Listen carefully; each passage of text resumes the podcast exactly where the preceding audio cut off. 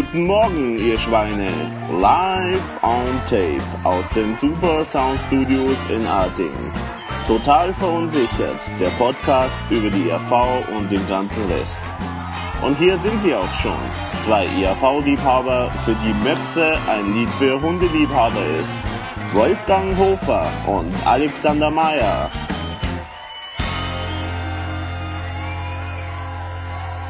Ja, ist doch immer wieder schön, mit gleich mit einer Publikumsbeschimpfung anzufangen, oder? Ja, ich muss auch sagen, nach dem großen Erfolg unseres ersten Podcasts, äh, wir haben ja Beifallstürme erhalten im Forum, so wie da, wunderbar. Man hat es ja erklärt jetzt da, also da war das Publikum ausgerastet schon, äh, also der Vorheizer war schon aktiv und deswegen gleich dann, wir mal, so ein richtiges Intro, also hat doch was, oder? Ja, auf alle Fälle.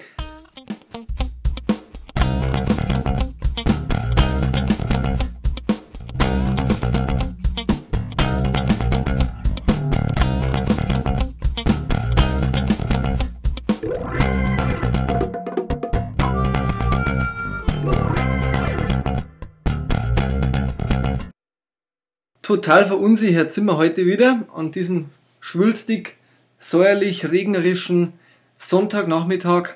Und ich möchte mich herzlich bedanken beim Alexander Mayer. Total verunsichert, Podcast 2. Heute Folge 3 eigentlich, aber Ja, ich befürchte, das können wir jetzt irgendwann einmal nicht mehr auseinander. Es ist der dritte, die dritte Folge mit Nummer zwei, so muss es sein. Und ich würde mich herzlich bedanken, dass ich wieder dabei sein darf. Nach einem kleinen Zeitensprung mit Matthias darf ich wieder. Bist du eifersüchtig? Nein, ich habe es gerade überlebt. Ich habe es leider noch nicht komplett gehört. Aber Matthias, ich kann dir schon sagen, dein Dialekt ist unverkennbar gut hörbar. Okay, dann haben wir jetzt auch. Also offiziell, ich begrüße Wolfgang Hofer. Vielen Dank, dass du wieder gekommen bist. Ich freue mich auch. Gerne. Ähm, ja, wir haben beim letzten Mal eigentlich sozusagen schon groß, den großen Plan ja eigentlich gemacht und wir haben uns eigentlich vorgenommen, in jeder Folge ein neues Album vorzustellen und wir haben eigentlich beim letzten Mal gesagt, wir machen es chronologisch. Genau, aber Zeitsprünge, Zeitsprünge sind ja locker drin, also wir haben einen kleinen Riss im Zeitraum-Zeitkontinuum oder man kann es auch andersrum sagen, wir, wir haben ja tatsächlich eine Reaktion bekommen auf Stimmt, die letzte Folge stimmt. und zwar jemand aus dem ERV Fanforum hat doch vorgeschlagen, wir können doch mal was über Himmel und Hölle Tour erzählen was wir gerne machen. was wir gerne machen. Und deswegen machen wir das jetzt einfach. Das heißt, wir machen jetzt eine Folge über das Album Im Himmel ist die Hölle los und werden dann auch eben was erzählen von, ja, von dem Konzert. Also wir waren ja beide sogar im selben Konzert, wussten allerdings nichts voneinander. Und beim letzten Mal hat ja der Matthias, das hast du wahrscheinlich noch nicht gehört, hat der Matthias erzählt, dass er auch in demselben Konzert war. Okay, Also- da waren wir drei Leute quasi. Und es geht, es geht sogar noch weiter. Der Benjamin aus dem Forum, der war auch auf diesem Konzert. und wir Also haben uns nicht kennt. wir haben uns alle nicht gekannt, aber es ist, das Konzert ist sozusagen die Ursuppe der Fanbase äh, im Internet. Also deswegen muss man da jetzt was drüber erzählen. Ja, auf alle Fälle. Äh, was ich vorher noch sagen wollte, ERV-mäßig ist ja momentan noch nicht so viel geboten. Ein paar Sachen laufen ja noch. Der Klaus macht mit Dancing Stars da noch seinen Spaß. Mhm. Bei Egmatinger Tour, da sage ich gleich noch ein bisschen was dazu, ähm, hat er ja auch berichtet darüber, dass das scheinbar recht lustig sei im Studio und dass er gute Sendungen gehabt hat. Äh, man merkt es ihm auch deutlich an. Also er schaut schon ein bisschen schlapp und, und müde aus, muss ich sagen. Äh, wahrscheinlich auch, weil das Konzert war am Samstag und am Freitag, glaube ich, ist die Freitag ist die- Aufzeichnung. Ja, das ist keine Aufzeichnung, das ist ja eine Ist, Live-Sendung. genau, die Ja, Live-Sendung genau. immer. Also ich habe das, also kann ich auch ganz kurz noch dazu sagen, äh, ich habe jetzt nicht jede Folge verfolgt, ähm, aber das, was ich gesehen habe, das war wirklich schön und, und witzig, was er gemacht hat. Es ist natürlich, also ich mag die Sendung eigentlich prinzipiell schon ganz gerne, weil sie halt so so ganz klassisch durchgestylte, durchgeplante Show ist, so im alten Stil. Äh, Ich glaube auch das, was der Klaus meistens zu sagen hat, ist auch irgendwie schon vorher von jemandem geschrieben. Er, man, sieht so, man sieht dann immer genau die Teile, die ihm gerade spontan einfallen. Äh, Die merkt man dann. Die machen Äh, Spaß. die machen auch schon Spaß. Also insofern finde ich, ist das eigentlich eine ganz gute Mischung, so seine Spontanität und äh, das, Vorge das Geplante. Aber so war halt eben Egmar Ting scheinbar so ein kleiner Ausreißer aus dem Dancing Stars, weil es eigentlich das erste und einzige Konzert ist, was jetzt quasi sich überschneidet ein bisschen mit seiner TV-Geschichte. Ja, genau. Das muss man jetzt vielleicht nur kurz als Stichwort dann dazu sagen, dass jetzt sozusagen die, diese Best-of-Tour 2011, die hat jetzt in Egmating quasi gestartet. Genau, im großen, kleinen Egmating in der Nähe von Eying. Äh, vielleicht vorher noch, im Fernsehen sind die Jungs ja auch im Juni wieder zu sehen, in der Gartenschau treten sie da auf im Bayerischen Mhm. Rundfunk, habe ich gelesen. Freue mich auch mal wieder, TV-Auftritt gibt es jetzt in letzter Zeit auch nicht so häufig von der Band, von der kompletten Band. Ob man sich jetzt da freuen soll, dass es gerade in so einer Sendung irgendwie passiert, aber man weiß es ja nicht, was das für eine Sendung ist. Aber ich vermute sogar, es ist vielleicht der Ausschnitt aus dem Konzert, das wo vielleicht da in der Nähe ist. Ich weiß es nicht genau. Ja, ich glaube, das ist schon irgendwie so eine Sendung, die extra da, dort produziert ist auf dieser Gartenschau. Ja, schauen wir mal, was kommt. Ich freue mich drauf. Ja, und dann ganz wichtig, echte Wiener 2, die DVD und Blu-ray habe ich gehört, weil du hast die Blu-ray Mhm, und ich genau. habe die DVD, weil die günstiger war. Und äh, wahrscheinlich verdiene ich weniger wie du. Na, also bei mir war der Unterschied nicht so groß, aber du hast das offenbar ja deutlich günstiger gekriegt. Ja, Also, für 9,99 im Music World Erding. Ja. Kriegen wir übrigens auch kein Geld. Leider, leider nicht, ja. Aber ähm, ich habe mir den Film jetzt heute mal gezogen, weil ich wollte schon mal wissen, um was geht es in dem Teil 2. Ich habe den ersten haben wir ja gemeinsam im Kino damals Mhm. gesehen. Der ist in Deutschland noch gelaufen. Im zweiten, zumindest in Erding, ist er spurlos vorübergegangen. Ja, und ich glaube, der ist in ganz Deutschland nicht angelaufen. Also ich war ein bisschen enttäuscht, muss ich sagen, weil dieser Mundelbiss, der normalerweise bekannt war für so böse, derbe Wiener Sprüche und auch so seine Boshaftigkeit, das, der wird jetzt sehr altersmilde. Also man merkt es jetzt schon, ja, Ja. er wird jetzt einfach sehr milde, er hat da wirklich Szenen drin, wo er dann fast schon zu sympathisch wird, aber man kann ihn auf jeden Fall mal gesehen haben, also es hat super Schauspieler drin, der Franz Buchrieser unter anderem, der Ex-Kottan, Mhm. Ah. Ex-Ex-Kottan, Daher kennt man den. Mhm. ähm, kennt eigentlich viele Schauspieler, zum Beispiel einige aus Tuhova Boho, die wo man wieder so gestalten sieht. Mhm. Äh, von dem her ist es eine Altstar-Aufführung, kann man fast sagen, irgendwie. Mit dem tollen Geschichte, dass beim Abspann einer der letzten Songs dann noch kriegst du Watschen von der ERV dann zum Herrn ist. Genau, der ja eigentlich vorher als Titelsong für diesen Film angepriesen wurde, was natürlich, also wir haben uns jetzt vielleicht alle irgendwie unter dem Titelsong das vorgestellt, das dann im Vorspann gespielt wird, aber das ist offenbar jetzt eben nicht der Fall. Weiß nicht, ist da noch irgendein, irgendein anderes Lied dann äh, im Vorspann oder ist Der es nur so was Orchestrales? Der Äh, Vorspann, der geht ganz interessant los, indem er äh, Bilder zeigt und die Namen einblendet. Also es gibt da gar keine Musik in dem Sinn oder nur Okay. ganz dünn. aha, okay. Äh, Musik hat der Film aber ziemlich viel drin und du, glaube ich, hast die CD auch. Ja, die CD habe ich nicht, sondern ich habe mir nur so ein paar Lieder äh, downgeloadet äh, bei Okay. iTunes. Ja. Genau, weil ähm, da ist einiges geboten, Mhm. viel in der Rap-Richtung, weil der Enkel von dem äh, Hauptprotagonisten vom Mundel eben, das ist also ein Rapper und da sind aber ein paar österreichische Raps auch dabei und das ist oft ganz witzig, aber wie gesagt, ich finde ihn nicht so gut wie den ersten Film Mhm. und ähm, mal schauen, ob da ein dritter Teil jetzt überhaupt kommt. Ja, es ist interessant, weil ich habe nämlich, glaube ich, irgendwo mal gelesen, da hat jemand behauptet, dass der zweite äh, Mundelfilm viel viel derber sein soll und irgendwie viel, äh, also nicht so vielschichtig wie der erste sein soll, aber das entspricht ja jetzt eigentlich genau dem Gegenteil von dem, was du gesagt hast. Entweder war ich zu müde, wo ich ihn angeschaut habe, oder es ähm, gibt einfach verschiedene Meinungen, aber Mhm. ich habe ihn trotzdem daheim und ich gebe ihn mit Sicherheit jetzt auch nicht her. Mhm. Man kann ihn schon mal gesehen haben. Gibt es irgendwie Bonusmaterial? Ja, die, die Trailer sind drauf, wo Mhm. dann auch ERV auch- auch mal mit dabei ist. Ja. Ansonsten ist es eigentlich auch, es gibt eigentlich sonst kein großes Bonusmaterial, bis auf ein bisschen Filmvorschau. Mhm. Der neue Cotton-Film ist da unter anderem dann dabei, die Vorschau für den, Mhm. der ist in Deutschland auch nicht angelaufen bis jetzt, der soll angeblich am 2. Juni kommen. Mhm. Ist ja auch so ein österreichischer Klassiker. Ja, definitiv. Ja. Wobei, ich glaube, jetzt sollten wir noch ein bisschen über die IAV reden, Genau. bevor wir zu viel über die echten Wiener sagen. genau. Mhm. Ja, Egmarting, äh, du hast gesagt, du warst auf dem Konzert. Ähm, Ja, ich war auf dem Konzert. Das war ein interessantes Konzert. Das war so ein Burschenfest oder Maifest. Und ähm, wie es halt oft bei Bierzee-Konzerten ist, hat der Thomas heuer schon gesagt, er tritt bei allen Konzerten nicht an. mhm. Wir haben dann die Ehre gehabt durch einen lustigen Zufall. Wir waren früh da und irgendwie sind wir dann, trotz dass wir Karten gehabt haben, durchgegangen durch den Saal und sind dann plötzlich bei der IAV gesessen, die da gerade irgendwie so Mittagspause oder ja, so Break äh, gemacht hat und äh, haben mit Leo ein bisschen in Kontakt gekommen, der momentan scheinbar ein bisschen was Solo macht. Mit dem Schiffkowitz da auch scheinbar im Studio gewesen ist für den seine neue Solo-CD. Genau, und es gibt ja auch irgendwie so die Aussage von ihm, dass irgendwie so an einem Soloalbum von ihm auch irgendwie gearbeitet wird.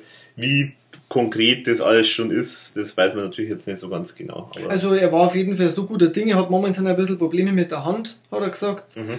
Aber hab mit dem Konzert also überhaupt nichts gemerkt, waren, waren gut drauf mit, mit dem Stranzinger, äh, der vielleicht für die es nicht wissen, der Ersatzgitarrist für den Thomas Spitzer, äh, mhm. haben, wir, haben wir gesprochen. Das war auch ein sehr netter Mensch und also überhaupt die, die Band, wo da war, der Klaus und Kurt und äh, Franz haben sich dann mal verabschiedet. Die, die glaube ich, sind woanders zum Essen gegangen. Aber mhm. Bei denen, wo wir gesessen sind, war wirklich sehr, sehr witzig. Also es ist zwei Klassengesellschaft in der ERV sozusagen. Die Chefs essen woanders, wo, wo das, das billige Fußvolk. ich glaube, das war aber oft schon so, dass die einfach ein bisschen weg wollen. Ähm, oh, die haben da ein bisschen mehr die Nähe dazu und ähm, der, mhm. der, andere Teil, der braucht halt jetzt das vielleicht nicht unbedingt, dass da ein Haufen Fremde rumsitzen. Ja, ja, Wobei ja. Wir, wir haben uns jetzt da überhaupt nicht aufdrängt. Das war jetzt eher so, ja, setzt euch halt dazu und mhm. kriegt dann auch ein bisschen was zum Trinken und setzt euch einfach her zum Ratschen. Mhm. Ja, das war schon mal, wie gesagt, der witzige Beginn vom, äh, für uns natürlich, dass wir da so gemütlich beieinander gesessen sind. Das Konzert selber, äh, muss ich sagen, war musikalisch wieder erste Sahne. Also sie haben fast nahezu die Setlist wieder gespielt, die jetzt in diese Best-of-Shows mit neuen Helden mhm. äh, gespielt worden sind. Das Einzige, was dazugekommen ist, ist statt Rabatt, Rabatt jetzt der Sandlerkönig Eberhard. Mhm. Der meines Erachtens zwar an der Stelle ein bisschen zu früh kommt, weil er ja doch eher ein bisschen ruhig und traurig ist. Mhm. Äh, Rabatt, Rabatt hat da doch deutlich ein bisschen mehr Dynamik drin. Ja, genau. Also das ist eigentlich auch wirklich so immer das Lied, das also zum einen sehr gut ankommt. Deswegen wundert es mich eigentlich, dass an der Stelle nicht gekommen ist. Und zum anderen ist es ja wirklich so der, äh, der, der Anheizer eigentlich fast schon, muss ich sagen. Genau. Also, ja, es wundert mich dann, dass sie es so machen. Hat mich auch gewundert und was kolportiert wurde noch, dass mein Gott eventuell gespielt wird, also war mhm. auch nicht der Fall. Mhm. Sie haben sich dann wieder für Nostradamus entschieden. Was mein Gefühl war, dass das ziemlich laut war, das Konzert. Vielleicht war es aber auch deswegen, weil wir direkt vor die Boxen gesessen sind. das könnte sein.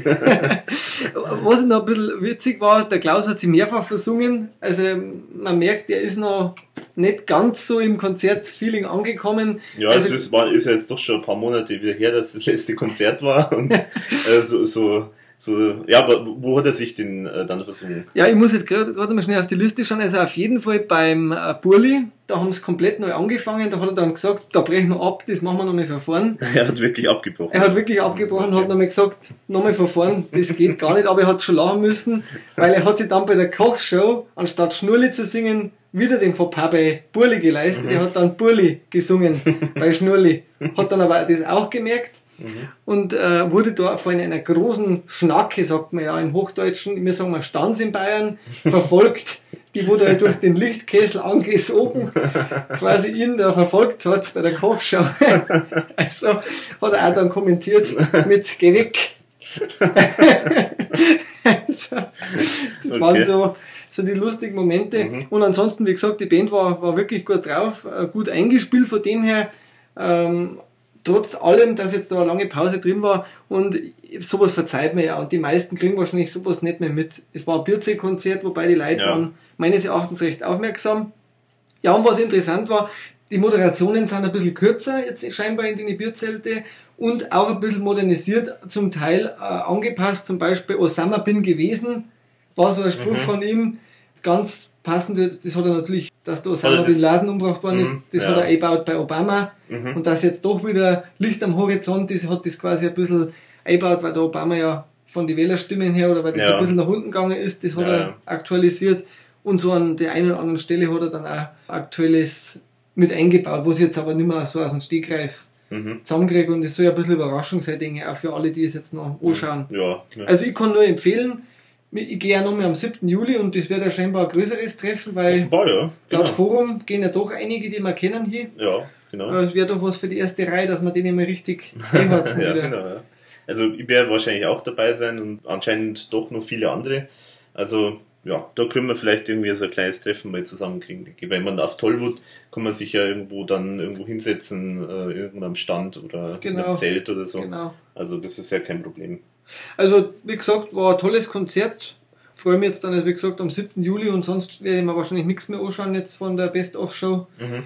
in dem Jahr. Ich hoffe inständig, dass 2012 dann wieder ERV-Jahr wird. Ja, das ist zu hoffen, ja, weil es ist momentan schon ein bisschen sehr dünn, was da so kommt von der ERV. Also die Sommerkonzerte, die sind halt mehr oder weniger äh, so ein kleines Vehikel, um halt weiterhin noch aktuell oder aktiv zu sein Die und Band halt zusammenzuhalten. die Band zusammenzuhalten und halt auch die Leute natürlich die RV nicht vergessen lassen. Aber nächstes Jahr dürfte es ruhig dann mal wieder stärker weitergehen, würde ich mal sagen. Ja, dann, das hätte jetzt wäre zum Konzert mein Bericht. Mhm. Musikalisch hat sich da irgendwie großartig was verändert. Ja, wie gesagt, das ist mir teilweise noch rockiger vorgekommen Ja. an der einen oder anderen Stelle. Ansonsten ist eigentlich, hat sich nicht so viel sich nicht geändert. geändert. ja. Der Franz hat noch das äh, Herz vergessen, das Gebrochene beim Sandlerkönig. Mhm. Also Wo er den, sich immer wieder einen neuen Ton dann ausdenkt, dann. Mhm. vielleicht hat er es auch vergessen jetzt über Mhm. die Monate hinweg. Ja. Ach ja, doch, es war noch was Interessantes, fällt mir jetzt auch gerade ein. Auch wieder bei Burli. Er hat quasi das jetzt angepasst in Hiroshima. Ah, von Hiroshima nach Fukushima. Ah, nicht Hiroshima, Fukushima wollte ich sagen. Ah, er hat quasi Tschernobyl äh, weggelassen, hat er quasi zum Schluss Fukushima. Fukushima. Ah, Und das okay. fand ich, fand ich eigentlich recht äh, lustig, ja, dass er das Aha. eingebaut hat. Okay, das ist ja Tschern Tschernobyl, Fukushima. Ja, das geht, ganz, nicht, geht nicht so ganz genau von den, von den Silben, aber irgendwie hat er es dann schon reingekriegt. oder? Irgendwie ging es ja. Hm, Ja, okay. Ja, das ist ja eine nette, nette Idee. Ja. Also da haben Und wir ich mein, alle. Dass er mal da ein bisschen was vergisst vom Text. Ich meine, das Lied ist ja, hat er ganz selten gespielt. Das ist so ein ganz seltener Klassiker, den kein Mensch kennt. Ironie, ich höre dich trapsen. Na gut, okay, dann haben wir also quasi das ähm, Abgehakt. abgehakt äh, das Konzert. Abgefrühstückt. abgefrühstückt sozusagen. Ja, dann starten wir zum, zum Album. Himmel ist Im Himmel ist die Hölle los. Ähm, ja, erschienen ist es ja 1997. Ähm, muss man jetzt vielleicht ein bisschen nur kurz erklären, wie so ein bisschen die, wie man es einordnen muss und wie so ein bisschen die Vorgeschichte ist. Ähm, man muss ja sagen, vorher ka- kam das Album Nie wieder Kunst. Ähm, das war also das große Comeback nach der längeren Pause, also so eineinhalb, zwei Jahren äh, Pause gab es bei RV und dann mit einem großen Terrain ist dann eben die RV wiedergekommen mit Nie wieder Kunst, äh, was ja wirklich auch sehr aufwendig alles gemacht wurde. Auch die, die Tour war unfassbar aufwendig und teuer. Und Da so. freue ich mich schon auf den Podcast über das Thema. Genau, da werden wir uns auch drüber natürlich ausführlich unterhalten. Ja, und es war aber dann so, es gab dann eben, ja, so die, äh, was auch dann offiziell auch so ein bisschen jetzt auch in der Biografie drin steht, gab es dann schon anscheinend, äh, ja, durchaus also Krise. Ähm, es haben sich dann auch Bandmitglieder dann getrennt, auch von der ERV. Und äh, also es ist alles nicht so gut gelaufen. Und auch das Album hat jetzt die Erwartungen eigentlich nicht mehr so erfüllt äh, von den Verkaufszahlen. Meine, für heutige Verhältnisse wäre das natürlich immer noch toll gewesen, aber die RV ist natürlich auf dem Höhepunkt gewesen bei Nepomuk's Rache. Und da war im Vergleich, war natürlich nie wieder Kunst nicht mehr so, äh, so erfolgreich. Ja, und dann muss offenbar der, äh, schon ein gewisser Druck auch da gewesen sein auf Thomas Spitzer und natürlich die ERV allgemein. Man weiß auch nicht, von woher der Druck gekommen ist. Wahrscheinlich hat er sich selber den Druck auch am meisten natürlich äh, selber erschaffen. Jedenfalls hat dann Thomas Spitzer sich auch überlegt, naja, an was könnte es denn gelegen haben, dass nie wieder Kunst jetzt vielleicht nicht so gut angekommen ist, wie er sich jetzt das erhofft hat. Und es gibt da auch Aussagen vom Thomas Spitzer und auch von Kollegen, die da in der Produktion auch dabei waren. Offenbar hat jetzt Thomas Spitzer ähm, gesagt, das Nie wieder Kunstalbum, das war schon sehr, sehr, sehr gut, sehr, sehr klar Steril, produziert. könnte man auch sagen. Man könnte negativ könnte man jetzt sagen, sehr steril. steril. Äh, es klingt auch wirklich ganz, ganz toll. Aber es ist natürlich schon was anderes als der RV-Sound, den man so kennt. Und äh, er hat jetzt darauf zurückgeführt, auf diesen Sound von damals und hat sich eben überlegt, naja, wir müssen wieder sozusagen liebenswürdiger werden. Also es ist so, so ein Zitat von Gernot Resch, der, Okay. äh, der dann bei Im Himmel ist die Hölle los mitgemacht hat bisschen erdiger. bisschen erdiger, oder? genau. Und das, da war dann eben das Ziel, ähm, diesen Sound, den sozusagen, wie, wie es auch dann heißt, so dieser Schwiegermutter liebevoller Sound, äh, den halt sozusagen jeder gern mag, äh, den auch wieder zu beleben. Und offenbar hat er eben auch so von den Texten und dem Ganzen sich wieder ein bisschen mehr auf so die ERV-Themen auch äh, besonnen.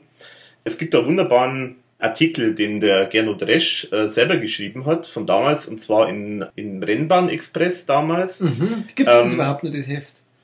Puh, weiß ich jetzt gar nicht. Aber das war natürlich damals so dieses absolute, fast schon das, das. ERV-Zentralorgan sozusagen. Also das war der Rolling Stone von, von Öster für die österreichische Popmusik und da war die ERV ja fast ständig äh, mit irgendwas drin. Das stimmt, ja. Genau, und da gibt's die, gibt's diesen, diesen Artikel von dem Gernot Dresch, in dem er das wunderbar beschreibt, wie das alles abgelaufen ist. Also ich muss dazu sagen, wir schreiben quasi, wir schreiben Februar 1996. Gernot Dresch kriegt einen Anruf vom Thomas Spitzer, Herst, willst nicht mit uns mal schnell ein paar Little aufnehmen?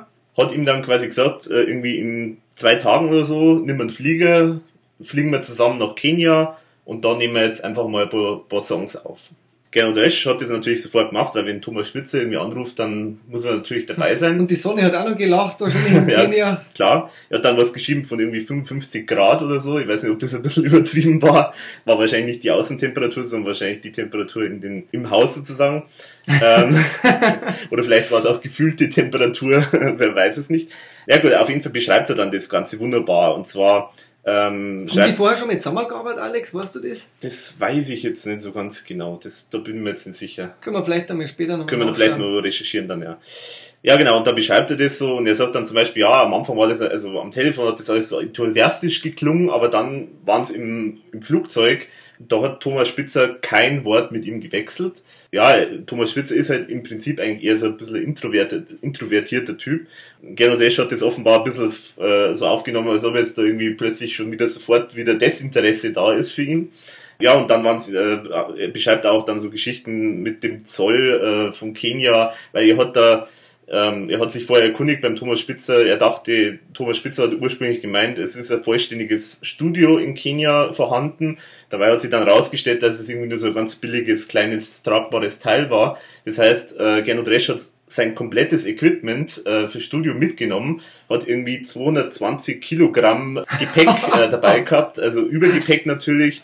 Und äh, der Zoll hat das natürlich nicht so einfach durchgelassen. Dann haben sie anscheinend stundenlang diskutiert an, äh, am Flughafen, haben dann, wollten natürlich Geld haben von den Musungus, wie es immer so schön heißt, also so, irgendwie so 1000, äh, 1000 Mark oder irgend sowas, oder 1000 Dollar oder so. Äh, und die haben es dann irgendwie runtergehandelt und also ganz wirr, äh, ganz wild ist das dann gelaufen. 1000 Schilling waren damals besser gewesen. 1000 Schilling wären besser gewesen, ja. Und auf jeden Fall, dann waren sie halt in Kenia und dann war es tatsächlich dann so, dass am Anfang musste anscheinend ein bisschen, ja, erstmal wieder ein bisschen dickere Luft dann gewesen sein. Also Also, das die Eis war eher sich- wieder gefroren. ja, genau, und sie musste sich da anscheinend ein bisschen zusammenreißen. Also ich, ich zitiere jetzt mal äh, zwei Beschreibungen von Gernot Resch über Thomas Spitzer und oder ich sage mal zuerst, was äh, Gernot Resch glaubte, dass Thomas Spitzer über ihn selber sagt. Also quasi gespannt. Thomas Spitzer meint zu Gernot Resch in den Worten von Gernot Resch, dass er ein vertrottelter Computerbürger, der nichts versteht und noch weniger weiß, mit anderen Worten eine Maschine, die jeden noch so sinnlosen Befehl anstandslos ausführt, wäre.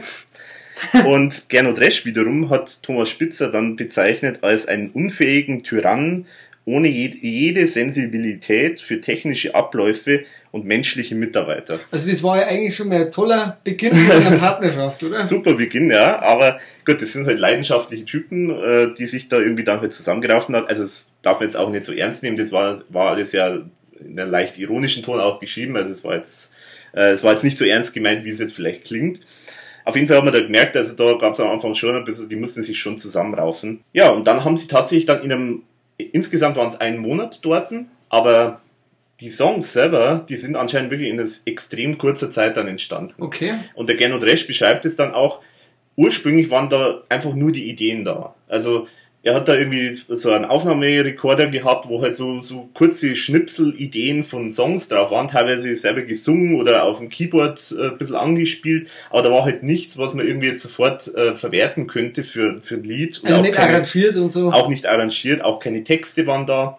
Und er hat halt dann gesagt, äh, Thomas Spitzer hat sich halt dann einfach in die Sonne gelegt und hat dann tagelang am Stück nur geschrieben und hat halt sozusagen in einem Zug, äh, ich glaube, zwölf Lieder oder so in einem äh, Stück irgendwie runtergeschrieben. Unglaublich. Unglaublich, ja. Vor allem, weil dieser, meines, ich muss ja gleich mal sagen, ein Meilenstein ist dieses Ja, Album. ja, genau, da kommen wir dann gleich dazu.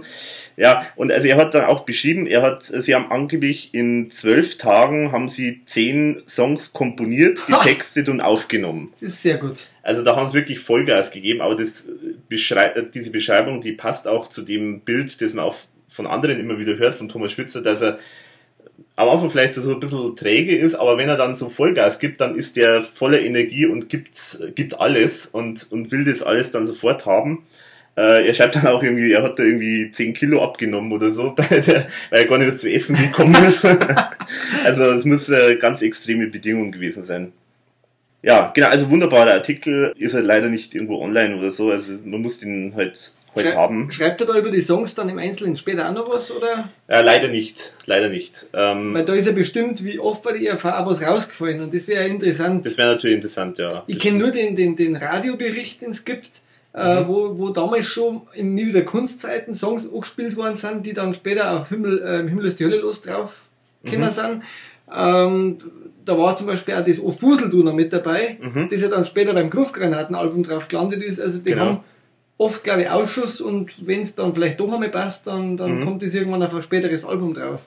Genau, also und äh, der, der, das, der, der Titelsong, der war tatsächlich auch schon im äh, offenbar für Nie wieder Kunst im Gespräch, weil es gibt da auch eben dies, in diesem besagten Radiobeitrag eben auch, wo der angespielt wird, zwar in einer ganz anderen Version, Stimmt? aber es ist im Prinzip genau das Lied, auch mit dem fast selben Text.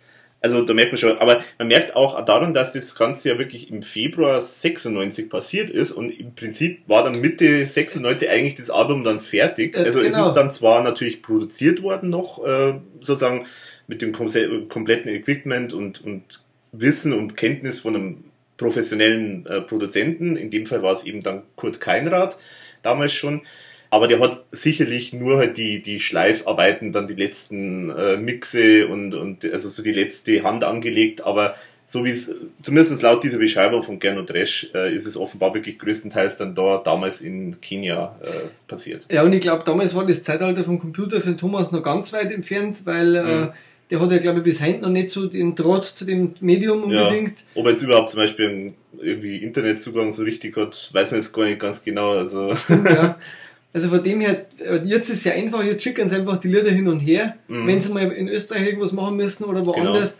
Das ging damals mal mit Sicherheit nicht, weil das waren ja Dateien in einer Größe bestimmt, mhm. äh, die wo damals nicht verschickbar ja waren. klar. Und ich meine, gut, in Kenia ist natürlich wahrscheinlich sowieso noch ganz anders gewesen mit der Anbindung. Also Mit Sicherheit. da, da sind ganz andere Schwierigkeiten dann gewesen.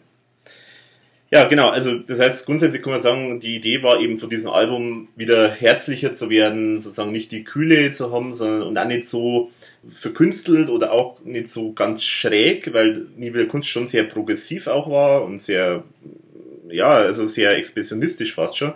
Den Sound, die wollten es nicht mehr, sondern haben eben dann wieder so ein klassisches RV-Album äh, Ein kreiert. bisschen heimatlicher, aber trotzdem mit Nuancen von ein bisschen was Neuem auch natürlich. Ja, natürlich, durch einen klar. neuen Produzenten. Auch wieder dann ja Mhm. mit dem Kurt Keinrad, hast du es ja schon angesprochen. Genau. Kurt Keinrad war ja auch bei Nie wieder Kunst schon ein bisschen mit beteiligt. Aber ich denke, so mit Himmel Hölle war so sein Startschuss Ja. dann später auf der Bühne Genau. ja auch und bis heute dabei Mhm. und macht da auch sehr viel. Und bin eigentlich, muss man sagen, er produziert ja immer wieder gute Nummern. Ja, Für, definitiv. für die Jungs muss man. Ist eigentlich mittlerweile der, der dritte wichtige Mann eigentlich bei der ERV. Sehe kann ich eigentlich auch so, muss ich auch sagen. Genau. Und was man jetzt vielleicht zur Vorgeschichte noch von, vom, von dem Album auch noch vielleicht sagen müsste, die sind die Medien. Und zwar, man muss schon sagen, dass Gott das Jahr 97, 98, das war, da war wirklich so, dass eigentlich in, im, im Licht der Medien eigentlich die ERV quasi nicht mehr so richtig existent war.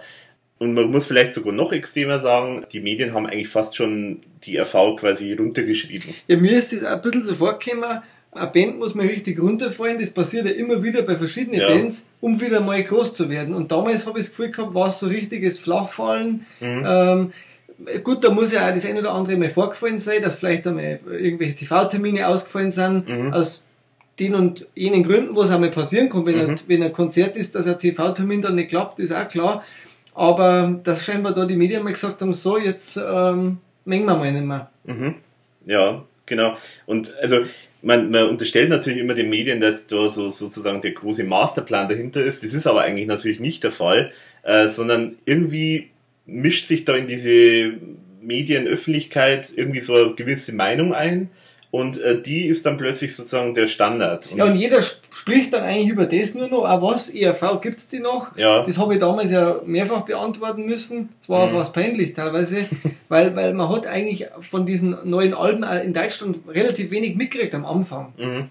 ja, Also es gab ja das Medium Internet war damals noch nicht so stark und, und die Presse hat dann nicht mehr so viel geschrieben drüber.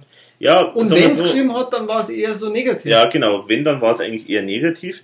Also es ist auch tatsächlich so, man kann auf keinen Fall zum Beispiel jetzt Emi vor, vorwerfen, dass für dieses Album wenig Promo gemacht worden würde. Im Gegenteil, ähm, es ist wirklich sehr viel gemacht worden. Es gab ja drei Singles oder vier Singles, wenn man jetzt die Promo-Singles sogar noch dazu rechnet.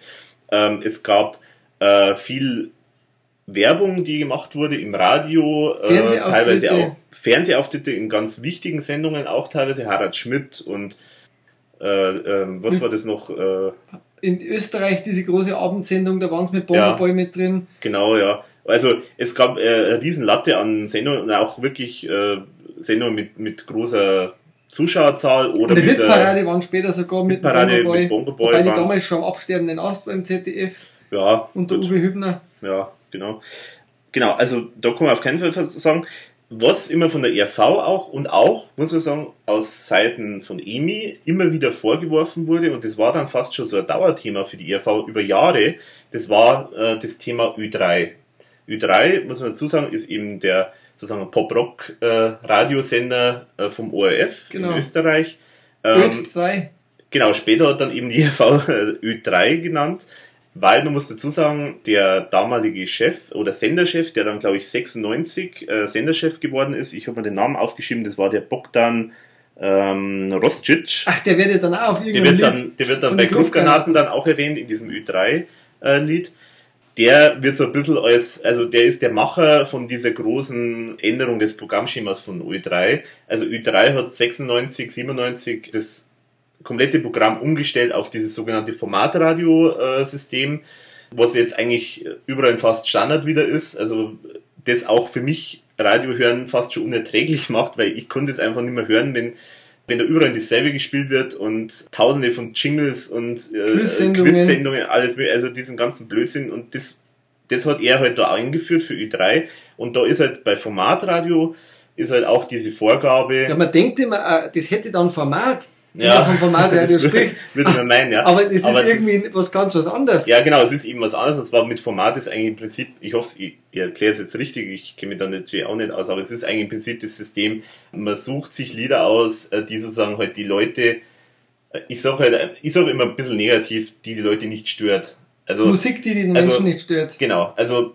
die gehen davon aus, äh, die, die, da gibt's Test-Hearings, äh, das heißt, äh, da werden, wird Leuten Musik vorgespielt, die müssen eine Meinung dazu abgeben, die müssen dann teilweise irgendwie, glaube ich, auch sogar nebenbei nur irgendwas machen. Also äh, da wird halt so simuliert, wie halt die Leute typischerweise Radio hören. Also ich es hätte ist so bei den Simulanten mit dabei gewesen. Ich ja, das wäre auch, wäre auch ganz gerne, ja.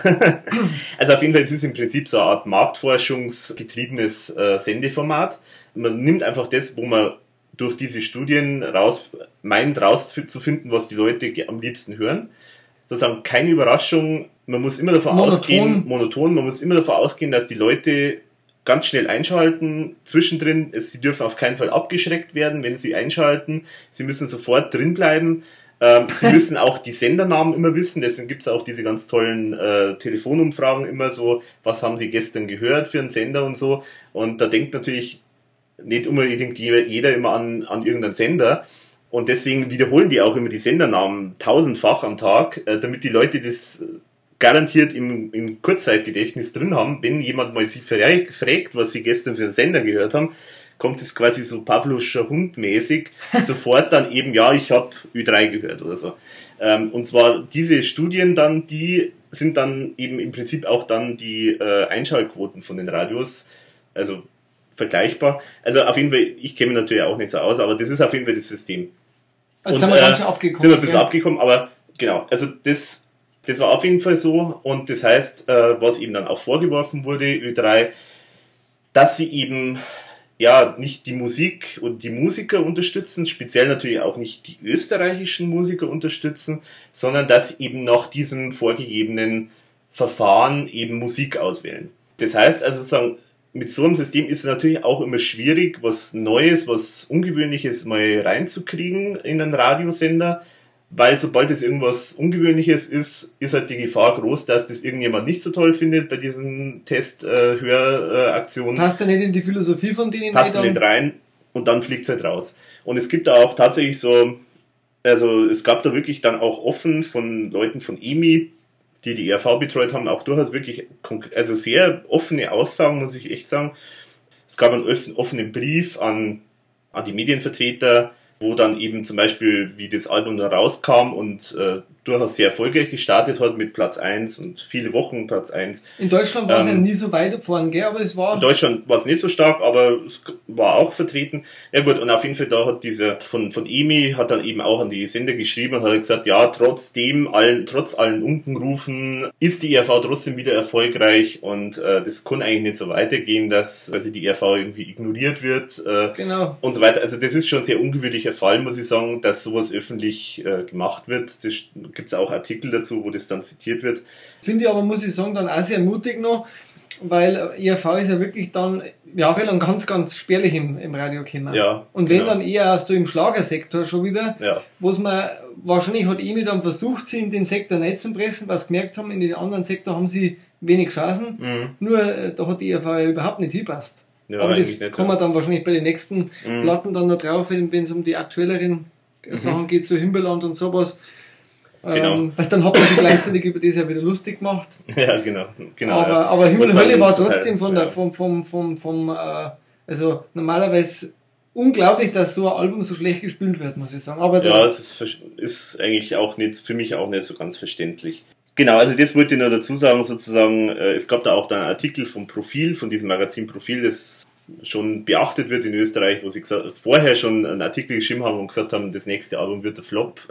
Also das ist eigentlich totaler. Wahnsinn, sowas zu machen, aber es, gut, es war tatsächlich so. was mich noch interessieren würde, das hast du jetzt nicht gesagt, äh, die haben das im Februar äh, aufgenommen, sagst du, 96 und da war ja eineinhalb Jahre quasi dazwischen. Mhm. Warum das dann so lange dauert hat, bis man es veröffentlicht hat, ist Ja, nicht. man weiß es nicht, ja. Es hat ja diese Greatest Hits Platte dann dazwischen noch gegeben. Ja, Diese, gut, die werden wir irgendwann einmal so irgendwo noch erwähnen, denke ich, aber jetzt haben wir es ja schon erwähnt, Mhm, ja. die ja ziemlich teuer ist mittlerweile, interessanterweise. komischerweise, ja, weil es halt nicht mehr gibt in der Form, ja. Aber war die so selten, dass die, Ich weiß es nicht, keine Ahnung. Also, na, ich, sie muss jetzt ja nicht unbedingt nachgepresst werden, muss ich sagen. Das ist nicht das Glanzstück oder so, aber ja, trotzdem, also ist so ein bisschen ungewöhnlich. ein bisschen Lückenfüller muss ja gewesen sein, scheinbar zwischen den Alben, Ja. damit irgendwie ein bisschen Präsenz erzeugt ist. Ja. ja gut, es wird auch so ein bisschen eben gemunkelt, dass das, dass da halt wirklich in der Zeit offenbar vieles erstmal im Hintergrund äh, sozusagen ins Reine gebracht werden musste, intern bei der Band, auch mit der Plattenfirma und so. Aber das weiß man alles nicht so Das ganz waren so ein genau. bisschen Umbruchsjahre auf alle Fälle. Es Ja. hat ja wirklich einen größeren Bandwechsel dann, wie du vorher schon gesagt hast, gegeben. Mhm. Äh, mit einigen neuen, da glaube ich, kommen wir aber dann später da drauf, kommen wir wenn, dann noch wenn, wir auf, ja. wenn wir auf die Tour zum Sprecher kommen, die ja ähm, sehr für Furore auch gesagt hat, vor allem in Bayern, Mhm. Was man dann auch in der Presse lesen durfte. oft. Ja, also genau. scheinbar sind ja sogar Bürgermeister bedroht worden mit Morddrohungen, dass die die ERV nicht spielen lassen dürfen in ihrem Ort, weil Ja. aus dem, dem Grund halt wahrscheinlich, weil es jetzt sehr glaubenskritisch war, aber da werden wir jetzt im Einzelnen ja Mhm. Dinge dazu kommen. Genau, das ist eigentlich schon das Stichwort, würde ich mal sagen. Dann starten wir jetzt einfach mal in die einzelnen Lieder. Oder gibt es noch generell jetzt zum Album noch Ja, was Grundsätzliches zu Einfach sagen? nochmal von mir, dieses ist mein absolutes Lieblingsalbum der ERV, deswegen freut es mich jetzt sehr, dass wir das heute besprechen. Da Okay. blüht mein Herz auf. Diese Platte, die war für mich, es ist bis heute unglaubliche tolle Platte, weil sie warmherzig ist, sie ist erdig, rockig, sie hat alle ERV-Elemente, wo man eigentlich gerne mag, hat Mhm. trotzdem sehr viel Neues, ist keine Computermusik, hat bietet einfach unglaubliche Dichte von, von guten Nummern, durchwegs äh, gut versehen mit einer Kurzstory, die, die, äh, ein Konzeptalbum, wie die ERV meines Erachtens nie mehr so in dieser Form gemacht hat. Es gibt ein paar, die, die gehen wieder in die Richtung, aber das, was da abgeliefert haben, das ist für mich ein, ein Glanzstück, ein Meisterwerk, Hey. ein großartiges Album. Und wenn der Thomas immer sagt, er will noch sein Meisterwerk schaffen, dann soll er sich das anhören und einfach dem noch eine Krone aufsetzen, dann bin ich glücklich. Okay, Das ist, ich muss einfach, das ist ein tolles Album. okay, ja, okay. Also eine große Lobeshymne für das Album. Also es ist jetzt nicht mein Lieblingsalbum, aber kann ich schon verstehen. Also es ist, äh, ich finde es auch äh, ziemlich gelungen. Also ja, Ich kann mich erinnern, wo ich das Album bekommen habe ähm, oder gekauft habe, dann bin ich rein in mein Zimmer, habe es aufgelegt, angehört, Song für Song, teilweise mehrfach, bis ich es komplett durchgehört gehabt habe und war so begeistert, da musste ich die Begeisterung teilen und die war damals jetzt nicht so groß, weil man äh, nicht so viele V-Fans gehabt hat. Mhm. Dann habe ich meinen Vater geholt in mein Zimmer mhm. und habe mir teilweise ja überlegt, kann ich ihm die Lieder vorspielen, weil die waren ja doch ziemlich boshaft und bissig und, und, und, ja. und, so ein bisschen die Sexthemen unter Umständen, mhm. auch, wo ich mir gedacht habe, na, wenn der weiß, was ich da höre, was denkt der über mich? Ja. Aber er glaube ich hat es dann auch genossen. Er war ja auch bei mir äh, öfter auf der Tour dann damals mit dabei noch, also bei den ersten äh, Konzerte, wo ich war. Und hört es auch immer wieder gern, wenn ich es ihm heute noch vorspiele. Mhm. Und da habe ich jetzt wieder Trodinger müssen, wo ich es wieder in die Hand genommen habe. Mhm. Aber ich glaube, das ist die Platte, wo bei mir am öftesten gelaufen ist merke ich auch daran, dass bei mir die CD-Hülle schon gar nicht mehr hält. Also die ist schon so. ja, stimmt, die ist aber bei mir auch kaputt. Vielleicht war das einfach eine schlechte Qualität. Also. das, okay. Aber es stimmt schon, ja, ja, Aber man will es natürlich jetzt auch nicht hergeben oder irgendwie kaputt machen, weil sie war so schön rot in den Augen. Mhm. Also das war. Ja, genau. ja, wunderbares Album. es geht beim Cover schon los, muss ich sagen. Ja. Dieses Cover ist äh, großartig, diese gemäldeartigen äh, Covers und mit einem Nepomuk, der jetzt nicht brav war, vorn drauf, sondern so mhm. richtig gemäldeartig, äh, äh, auch tolle Bilder im Booklet. Mhm. Da war ich auch sehr begeistert damals schon. Und, und wenn ich mir das heute anschaue, muss ich auch sagen, dieser Stil, das war schon eine tolle, eine tolle Art ja, zu man malen. Muss, ja, man muss ja dazu sagen, ähm, es gibt ja da wirklich ganz, ganz tolle äh, noch zusätzliche so Promo-Sachen und äh, Werbematerialien und auch teilweise Fanartikel, wo dann teilweise auch ganz andere Sachen noch irgendwie in diesem Stil auch noch andere Bilder auch noch drauf sind. Ähm, und da gibt's ja auch diesen äh, Kalender. Der gibt den Hop. Den, den ich auch nicht. leider nicht habe, aber den hätte ich jetzt zu gern. Also das wäre ganz toll. Und diese, Wenn das jemand schenken will, das wäre so ein Geschenk.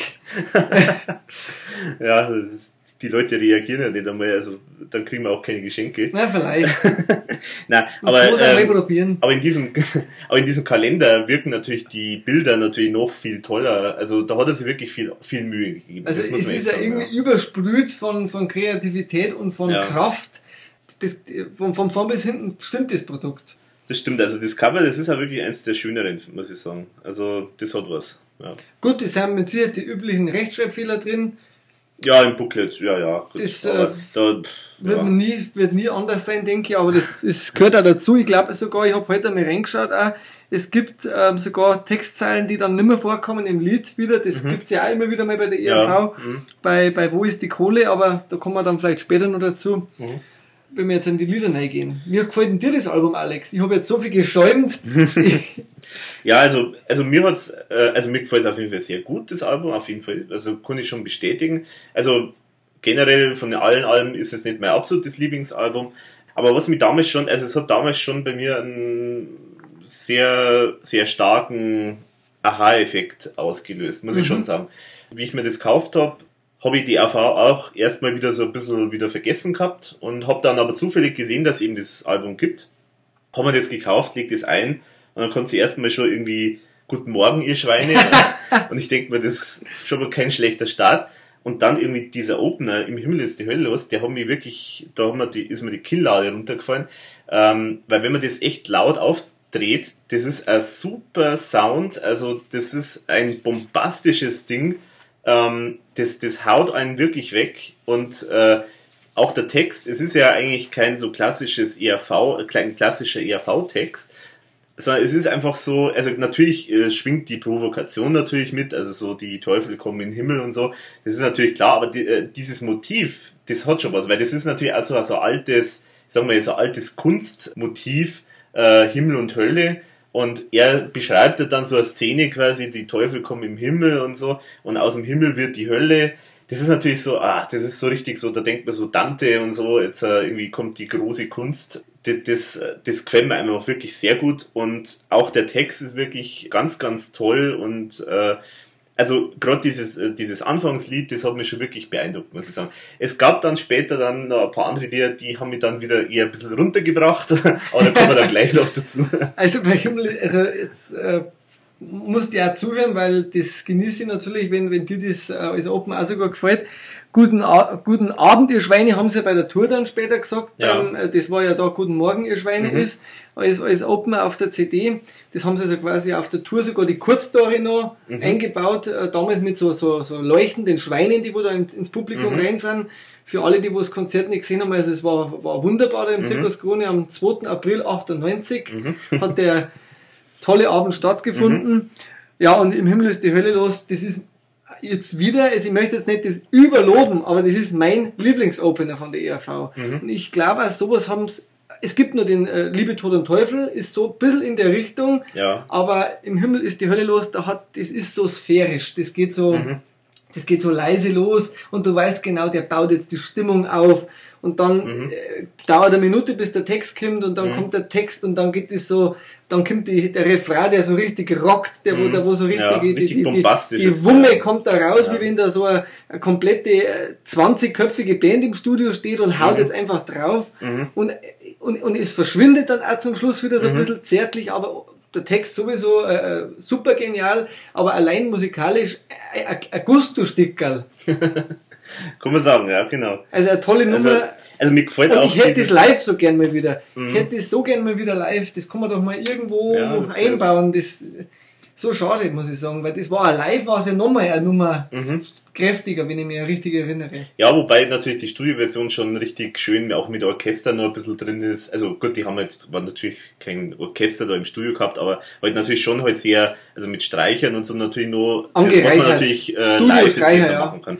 Genau. Aber es gab ja nur diese wunderbare Dance-Version, vielleicht ja. können wir gleich über die reden, genau, weil ja. Emi rückt ja nicht raus, weil die lagern scheinbar irgendwie die alten Sachen zwar irgendwo und ähm, bunkern das, aber es wäre halt einmal Zeit, finde ich persönlich, für allgemein für so eine Collection, da wo einfach mal mhm. alle Platten nochmal rauskommen, das bei BAP, die sind auch bei Emi, mhm. gab es das auch, einfach eine zweite CD dazu mit diesen Bonus-Songs, mhm. wo man so findet im Archiv und da gehört der mit drauf, weil das war vor, vor der Tour haben sie den immer gespielt. Du kannst dich erinnern, was hast du ja, immer gespielt? Ja. Ich weiß jetzt von anderen auch, die, mhm. die den auch gehört haben, aber das war so dieses, so ein bisschen sphärisch und das war ein bisschen vermischt mit diesem Schweinechor mhm. äh, genau. und so ein bisschen so, ich möchte nicht sagen dance-mäßig, es war eher so ein bisschen sphärisch auch ja, genau. So ja, es war so, also, heute würde man sagen, so Chill-Out-mäßig. Genau. Also so ganz leise äh, und es war halt so eine gute Einstimmung dann eigentlich auf das Konzert, weil so leicht Techno ähnlich oder so mit Dance-mäßig. Und lief ähm, in der Dauerschleife, Lief in der Dauerschleife, also genau, und immer wieder so dieses Guten Morgen und, und so irgendwie auch nur ein bisschen reingemischt.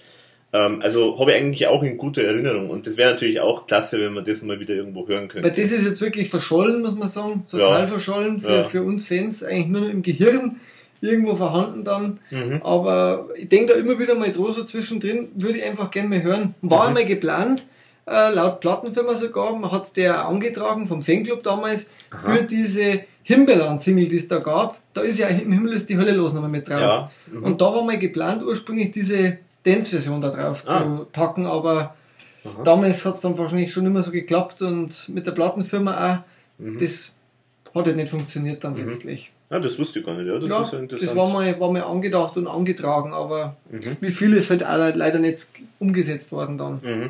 Ja, also was mir jetzt bei dem Lied speziell noch so gut gefällt, das ist so dieses, äh, also das ist der äh, Stil, wie der Klaus das singt.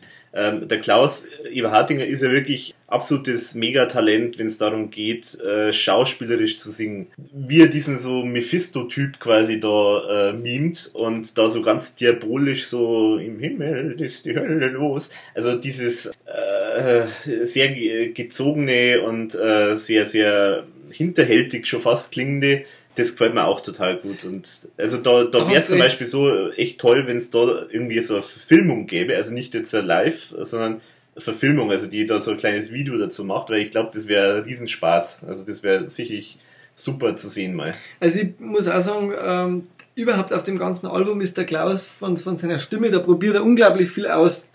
Mhm. Da ist er wirklich in guter Laune bei dem Album. Das, das mhm. merkt man bei den Nummern, die vielleicht ein bisschen schwächer sind dann auch aber er versucht doch immer mit, mit irgendwelchen gekonnten Stimmen mhm. äh, da vielleicht bei dem einen oder anderen Song nochmal die Würze reinzugeben, die wo vielleicht dann nicht vorhanden war.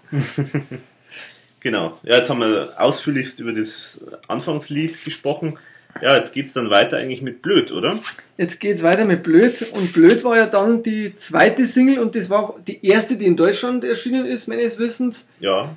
Ich hab die aber im Laden, glaube ich, auch nie gesehen oder, oder, oder Also ich, ich oder ich mal- hab's sogar im Laden gesehen und hab's so gekauft. Ich Also weiß hab's- es nicht mehr genau. Deutlich später dann. Aber Irgendwann mal so in später, der, in der, in der Kramschkiste ist quasi mal irgendwo gefunden. äh, also sie muss offenbar wirklich äh, auch bei uns gegeben haben, nur die hat sie ja wahrscheinlich irgendwie nicht so riesig verkauft. War auch wieder vom ähm, optischen, muss man sagen, da haben sie sich damals auch sehr viel einfallen lassen für die Singles noch. Also Ja. auch wieder gemäldeartig und, und, und auch sehr gewagt, sage ich mal jetzt, diese Single Ja. mit der Nackten vorne drauf und Mhm. in deutlicher Position. Also sehr, sehr, sehr schön und ist ja, wir haben vorher noch mal recherchiert, am selben Tag ist das Album erschienen Ja, angeblich. genau, also, was auch interessant ist irgendwie, ja. Äh, Aber sagen wir so, überhaupt muss man dazu sagen, also bei Himmel ist die Hölle los, da ist wirklich in Sachen Promo viel gemacht worden. Also man muss ja dazu sagen, das war ja schon die zweite Single und Stimmt. die ist dann erst eben mit dem mit Veröffentlichung vom Album rausgekommen. Und dann halt eben wirklich ein neu gezeichnetes Cover äh, für die Single. Es gibt ja dann auch da so eine kleine abgewandelte Version, diese Shaken Bones äh, du bist jetzt Ah, bei nein, ich bin bei Bomberboy. Bomberboy, genau. Da, bei Blöd gibt's noch eine andere Version, und zwar dieses ich auch bin. Ich bin so blöd heißt die, genau.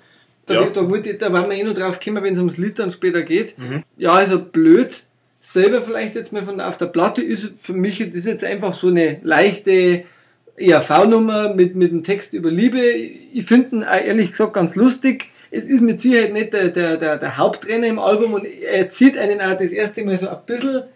Ich zappe auch da manchmal, Ja. muss ich sagen. Ja. Ich hätte gern die Version, die auf der Single drauf ist, auf dem Album gehabt, weil die ist ja deutlich bissiger. Ich habe mir das jetzt auch extra Ja. nochmal angehört für, einen- für einen Podcast. Da ging es so ein bisschen auch um, die, um, um so diese Leute, die wo sie extra blöd stellen, damit Mhm. sie eigentlich letztlich dann was werden. Also so, das ist ja so ein bisschen der genau, Tenor also- des Lieds. So stell dich blöd und kommst äh, weiter. du kommst weiter. Ja, genau. Und- das ist eigentlich eine schöne Aussage und das stimmt vielleicht sogar irgendwie. Wobei, wenn man es jetzt so betrachtet, so jetzt aktuell mit Gutenberg, ist es eigentlich andersrum. Also man muss eigentlich nur so tun, als ob man der große Macher ist und man und es muss gar nichts dahinter sein, dann kommt man auch weiter. Aber also, die Masche mit dem Blödsinn, glaube ich, funktioniert länger. das äh, dass es nachhaltiger ist, das kann natürlich sein, ja. Das ist nachhaltiger, genau. Ich hätte, wie gesagt, gerne die Single-Version auf dem Album gehabt, weil die wäre vom Text einfach ein bisschen bissiger. Dummheit an die Macht kommt in der Textzeile übrigens auch vor. Kommt auch vor, ja, genau. in dem Richtig. Ich bin so blöd, das Genau. auf der Single ist. Ja. Also war jetzt interessant für mich, das mal jetzt von dir zu hören, weil du ja so schwärmst von dem Album, was du von dem Lied hältst. Weil ich muss sagen, also ich habe vorher geschildert, wie, wie grandios das für mich war, dieses An- der Anfang. Kinnlade runter und Wahnsinn, es klingt so toll. Und dann ist der wieder runtergefallen. und dann ist mir wieder runtergefallen, aus einem anderen Grund. Weil das Lied, also man muss sagen, Nomen ist Omen, also das ist wirklich saublöd, das Lied, finde ich. Also es ist ein totaler Ich bin Schwachsinn. ja, und Du jetzt- bist blöd. also ist, äh, also man kann, wenn man es jetzt positiv formuliert, kann man sagen, es ist schon ein gewisser Ohrwurm, aber es ist einer von der Sorte, die man, glaube ich, vom HNO rausspülen lassen muss, weil, also ich glaube nicht, also mir geht das Lied schon echt auf den äh, Senkel. Ich muss auch dazu sagen, wenn man sich jetzt mal, das ist hochinteressant, ich habe mir jetzt neulich noch mit dem Text einfach so nur durchgelesen, ohne die Musik. Und wenn man den Text liest, dann ist es, also mir kommt es ja schon fast so vor, als ob das ursprünglich eigentlich so ein kleines Gedicht äh, oder so ein kleines Lied über, also so ein bisschen über seine, äh, über Thomas Spitzers Liebeserfahrung äh, quasi gewesen ist, weil man, das konnte ich auch bestätigen, ich bin auch blöd, wenn es um Liebe geht, also das passt wunderbar. Aber wenn man sich das dann, also ich kann ja mal zitieren zum Beispiel, so ein, so ein Ausschnitt, ich würde für dich stehlen, wie keiner je noch stahl, würd mich mit dir vermählen, dann wäre ich dein Gemahl. Ähm, Mit anderer ich Melodie. Würde, ich würde für dich bluten, durchschreiten jede Glut. Genau, bis dahin klingt das eigentlich, XL. klingt, ja, es klingt, es klingt wirklich ganz toll, eigentlich total lyrisch, äh, ein Liebeslied. Ich würde für dich tun, du tutest mir so gut. Genau, und das kommt jetzt danach und dann das drückt es natürlich alles dann wieder weg. Und ich, also für mich klingt es so, als ob das so ein angefangenes Liebeslied ist, das er dann irgendwie so aufbereitet hat für das Album. Und dann haben sie gesagt, irgendwie, ja, wir müssen da eigentlich ein lustiges Lied draus machen. Und dann haben sie es irgendwie so ganz bescheuert mit diesem Refrain und diesem blöd, blöd, blöd und so eingebaut. Und er hat halt dann manche Zeilen einfach nur irgendwo einen Blödsinn nur eingebaut. Und eben zum Beispiel diese Zeile, also man, wenn die erste, also die eine Zeile heißt, äh, ich würde für dich bluten, durchschreiten jede Glut. Das ist ganz toll. Und dann kommt die zweite Zeile, ich würde für dich tuten, du tutest mir so gut. Also das ist eigentlich, äh, das passt überhaupt nicht zusammen wie gesagt, also es ist eigentlich, ich, das, ich stelle jetzt mal diese Theorie in den Raum, äh, dass es eigentlich ein Liebeslied war, das sie dann irgendwie zum Blödel, Blödelsong irgendwie umgebaut haben. Und ich stelle die Theorie in den Raum, dass wahrscheinlich die Version, die auf der Single war, geplant war fürs Album. Und das könnte natürlich auch die Plattenfirma ja. gesagt hat, äh, ihr müsst aber eine Single noch machen mhm. und da passt zwar äh, Text jetzt nicht so gut, also macht's da was anderes draus, weil, weil mit musikalisch ist es sehr Single-Favoritenmäßig, das äh, stimmt, mhm. weil sie, es hat einen guten Rhythmus und einen guten Refrain, aber hätte auf dem Album deutlich besser gewirkt, finde ich jetzt mit dem mit mhm. der anderen Version. Und ich glaube, dann hätte ja. die auch die Kinnlade nicht verzogen. ja. Ja, und muss dazu sagen, das Lied, das hat ja eine ganz komische Geschichte. Weil, also zum einen, also ich glaube bei dem Lied, das ist ganz ungewöhnlich, gibt es ja drei total unterschiedliche Versionen. Also die erste ist halt die auf dem Album, die zweite ist dieses Ich bin so blöd auf, dem, auf der Single. Ja, gibt's da nur eine. Und das dritte ist ja dann eigentlich Stumpfes Trumpf. Das ja eigentlich Ach, stimmt, auch, ja, genau. Das ja eigentlich auch eine Abwandlung davon ist, auch wieder mit einem fast total anderen Text. Also es ist ganz eigenartig, so als ob er irgendwie so das als Thema, so als Idee gehabt hat, aber dann eigentlich nie so die perfekte Version irgendwie gefunden hat. Also es ist ganz ungewöhnlich. Also wie gesagt, ich kann mit dem Lied eigentlich ehrlich nicht so viel anfangen. Sie waren im Fernsehen mit dem Song, aber live haben sie nie gespielt. Ist ja auch vielleicht auch ein Zeichen seltsam, von dem, ja. dass man vielleicht selber so nicht daran geglaubt hat, aber eher so hm. was liefern musste. So, ja. Also würde ich vielleicht meine Theorie wieder bestätigen. Mhm. Ja, aber das, da blutet mir halt das Herz, muss ich sagen, wenn mit sowas im Fernsehen vor Millionen von Leuten irgendwie die RV auftritt, weil es gibt so viele tolle Songs auf dem Album und dann genau mit so einem blöden Lied, äh, das bestätigt ja auch diese ganzen Vorurteile von der ERV total. Und insofern war das, also meines Erachtens war das äh, keine gute Entscheidung, das zu machen. Nee, also zumindest an der Stelle auf dem Album äh, unpassend oder halt, wie gesagt, die andere Version, aber gut. Ja. Gehen wir, gehen wir zum, zur ersten Kurzstory, Gebot töten. Gut, kann man vielleicht auch darüber sprechen, dass allgemein die Kurzstories der Thomas singt. Mhm. Was überhaupt auffällig ist, dass er auf dem Album sehr viel immer wieder im Chor mitsingt, einmal Strophen ja. singt ähm, also er ist sehr aktiv an dem Album beteiligt. Das mhm. merkt man bei anderen Alben wieder auch weniger, seinen mhm. Einfluss, sein, ja. sein, zumindest den, den künstlerischen, dass er sie einbringt mhm. äh, als, als Sänger. Den, mhm. das merkt man auf dem Album auch sehr deutlich, dass ihm das auch so richtig, mhm. also schon Herzblut irgendwie drinsteckt ist in dem Ganzen. Mhm. Ja, also ich glaube, mit diese ganzen Intros, diese Zwischensachen kann man eigentlich so insgesamt, glaube ich, auch mal betrachten. Klammer machen, ja. Und äh, ja, also so wahnsinnig viel konnte ich da jetzt dazu auch nicht sagen. Ehrlich gesagt, es ist halt, ja, es sind halt wie immer ganz nette Gags dazwischen. Also mein Favorit ist eigentlich so David und Goliath, muss ich sagen. Mhm. Das ist so auch vom Text her, das haben sie ja später auf der Tour dann auch nochmal ja. ausgegraben, sogar genau. mit Schattenspiel. Mhm. Wobei das Schattenspiel dann glaube ich nicht bei allen Konzerten funktioniert hat, wegen, wegen Lichteinfall und sowas. Und was auch nicht billig ist, glaube ich, so ein Schattenspiel. Aber das, das war zu mein Favorit mhm. von den Kurzstories und auch das letzte, das elfte Gebot natürlich. Du sollst dir keine schlechten Platten ja. kaufen, aber da kommen wir vielleicht danach ja. nochmal drauf. Ja, nein, das können wir jetzt gleich schon behandeln, weil ich denke, die, die anderen Also, dass man quasi so diese Ironie ja, ja, äh, nochmal, ist also natürlich herrlich ERV. Und das ist auch so, dass, auch wie dämlich da manche Journalisten sind. Äh, ich habe da auch eine Rezension gelesen, äh, wo natürlich jemand das genau aufgegriffen hat und gesagt, ja, da haben sie, das war das einzige Stelle, wo sie recht haben. also, ich meine, wie, wie äh, uninspiriert und langweilig muss man sein als Journalist, so eine ironischen Aussage auch noch sozusagen zu übernehmen und dann zu, und dann zu sagen, ja, da, da haben sie das, da haben sie da haben sie recht damit. Also wenn die ERV sich selber über sich lustig macht, dann kann man da eigentlich nicht mehr angreifen und insofern. Also total bescheuert. Ist, ja. Also der Thomas macht ja sowas gern, habe ich mittlerweile das Gefühl, dass er so jemandem nur so, so einen, einen Schlag mitgibt. Also da, da, da, da war es also das elfte Gebot mit Sicherheit ja. und das, der Jugendschutz bei, bei Frauenluder genau, mit, ja. mit, Sicherheit später. Ja. Und bei die Raucher beim neuen Heldenalbum mhm. hat er mit Sicherheit da auch sein Statement gesetzt, das sehr kurz immer ist, aber mhm. oft reichen da zwei Zeilen und es ist alles gesagt. Sie ist nichts wert und kostet einen Haufen. Aber jetzt ist leider spät, gell? Also, ja, genau. es ist Zitat, ist, natürlich habe ich schon, schon lustig irgendwie. Also gefällt mir auf jeden Fall. Also ich durchgängig eine passende, äh, ich finde es überhaupt ein roter Faden in dem Album. Also Ja, ja. ich finde es so allgemein schon ein sehr durchgezogenes Konzeptalbum, bis auf eben so Mhm. Abweicher dann. Ja, genau. Ja, dann kommen wir jetzt mal zu Schau wie schneit, das ja die erste Single vom Album ist und die ja sogar vor dem Album dann erschienen ist, was ja auch nicht immer, oder ich weiß nicht wie häufig das gab bei der ERV. Das Äh, ist ja, 300 PS, glaube ich, war auch Vorab-Single. ja, okay. Und Aber das, glaube ich, war einmal so übliche Zeit lang und Mhm. hat man ja heute immer wieder bei anderen Bands, dass Ja, dann es die Single so zwei, drei Wochen vorher als Vorbote, ja, es ist äh, eigentlich sinnvoll, kommt- weil man ja so, also Appetizer, Genau, wobei es ja jetzt, glaube ich, ja mittlerweile ja immer dann die Musikindustrie, die hat ja mittlerweile so eine seltsame, schlechte Meinung von den ganzen Käufern und die meint immer, wenn sie jetzt vorher was rausgeben als Single, dann vergessen die das dann schon längst wieder, wenn dann das äh, Album kommt. Also, weil das natürlich schon, muss man schon sagen, natürlich alles viel kurzlebiger jetzt auch ist. Also, es kann sein, dass da jetzt sich die Strategien auch ein bisschen ändern. Also ich muss sagen, ich habe das immer wunderbar gefunden bei der ERV. Die sind zwar schon eine Albumband meines Erachtens, aber gerade diese extra Versionen, die dabei waren und vielleicht einmal alternativer Text Ja. als, als Single, also ich würde mir das auch heute mal wieder wünschen, Das wäre schön, ja.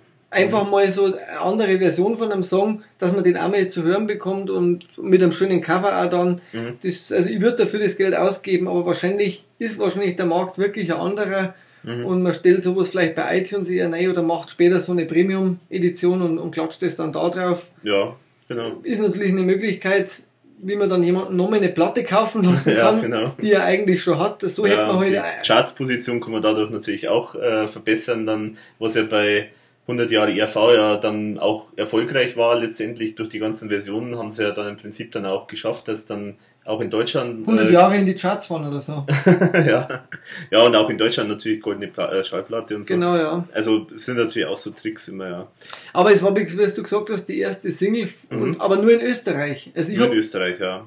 damals, ich habe zufällig im Videotext gelesen, dass es eine neue ERV-Single gibt und habe Mhm. mich dann natürlich bei unserem Plattenladen auf die Suche gemacht, Mhm. nach dem Schau ich Schneid und ich war natürlich erfolglos die Suche. Ja.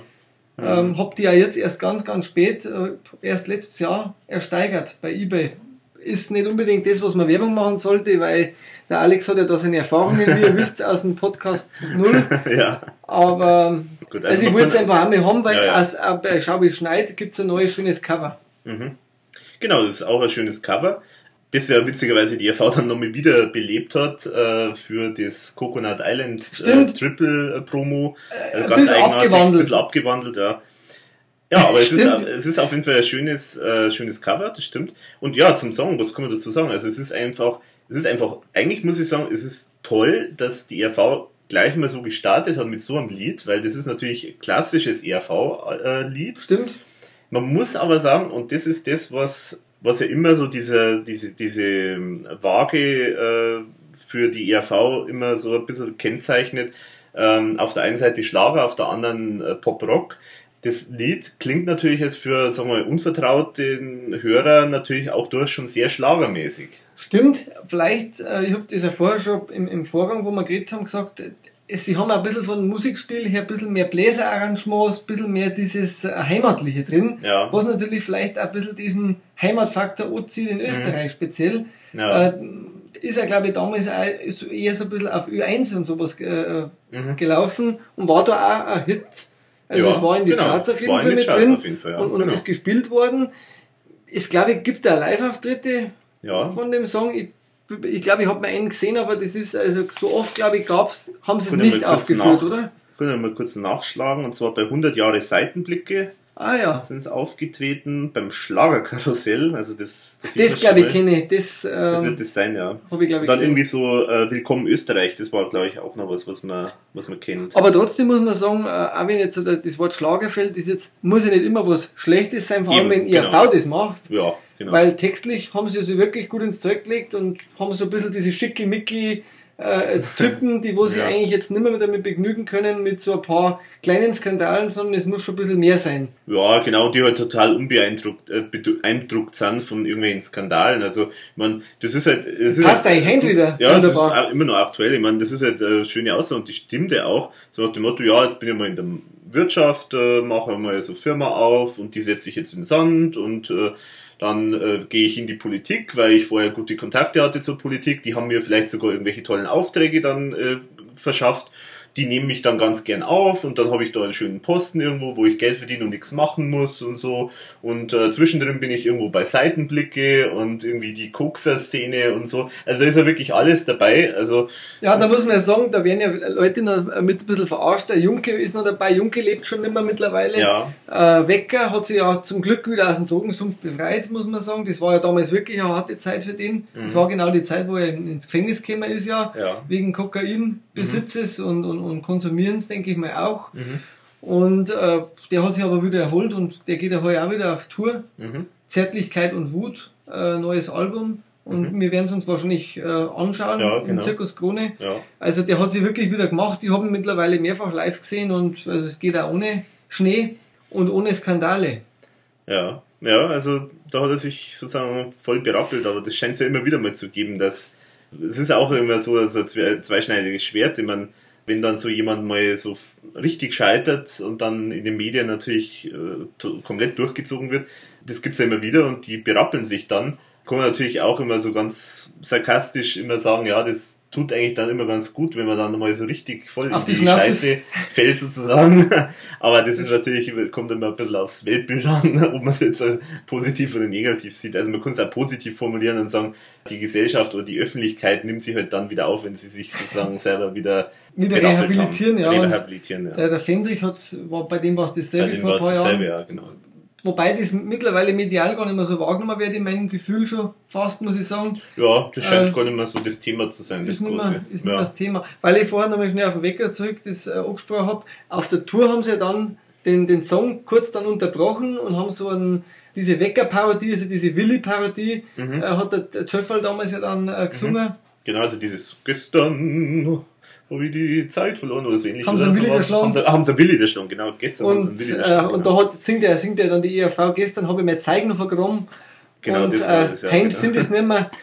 Also das war dann so eine Weckerparodie natürlich damals, äh, Mhm. wobei ich denke mal, der hat da auch zugestimmt. Später dann, weil auf dem Groove-Granaten-Album ist ja das dann äh, auch Das noch nicht noch verwendet worden. ja, Also genau. da haben sie überhaupt sehr viele Sketche, die damals gespielt worden sind, auf diesem Groove-Granaten-Album dann verarbeitet und was ich eigentlich toll finde, weil auf dem Album macht es ja Sinn, aber da reden wir eh noch mehr ja, genau. speziell drüber. Also Schabi Schneid finde ich persönlich so eine schöne, locker, flockige Nummer. Äh, Gefällt mir. Ja. Die, die, die ist Und gut. halt auch inhaltlich natürlich sehr, sehr äh, gesellschaftskritisch, auch politisch angehaucht. Also ein klassischer ERV-Song, den man, also der einfach toll ist, finde ich. Ja. Und jetzt kommt eine Promo-Single als nächstes. Das war nur eine Promo-Single. ja, genau, die Russen kommen. Wunderbares Cover auch. Stimmt? Auch Ähm, extra Cover. Extra Cover und zwar nur für Promo-Signal wohlgemerkt. Also Mhm. ist auch, ist auch durchaus ungewöhnlich. Ja, bei Bitte Bier haben sie es wieder geschafft. Da haben sie es auch wirklich, ja, gut, möchte jetzt nicht vergleichen. Aber gepresste CD. Es ist eine pre- gepresste CD, das stimmt, ja. Genau, und äh, ja, es geht natürlich da jetzt um diese, also das war natürlich auch da jetzt äh, noch deutlich präsenter, als, als vielleicht jetzt ist, oder jetzt ist vielleicht in einer anderen Weise präsent. Da geht es natürlich ja auch um die äh, damals ähm, Glasnost, Perestroika, wo dann die Sowjetunion äh, zusammengefallen ist, 90, 91, da in der Richtung. Und dann äh, ist ja sozusagen das sozialistische System da zusammengefallen. Genau. Und äh, das waren ja dann ganz wilde Zeiten, weil ja dann eigentlich die so äh, Russland und so weiter ja total ins andere Extrem dann gefallen ist, also quasi von einem eher sozialistisch angehauchten System hin zu einer brutal Turbokapitalistisch. Turbokapitalismus äh, Gesellschaft.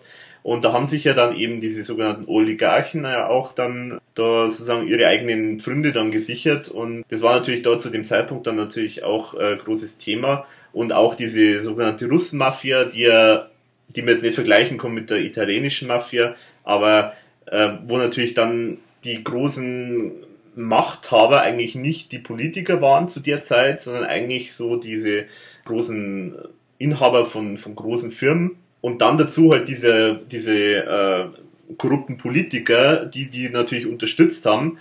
Und dazu natürlich noch dann eben äh, die, äh, die Mafia und äh, das Ganze. Also das ist so ein Konglomerat quasi gewesen von, von Verbrechern, kann man sagen, was natürlich die ganze Gesellschaft da in Russland natürlich bis heute ja noch beschäftigt.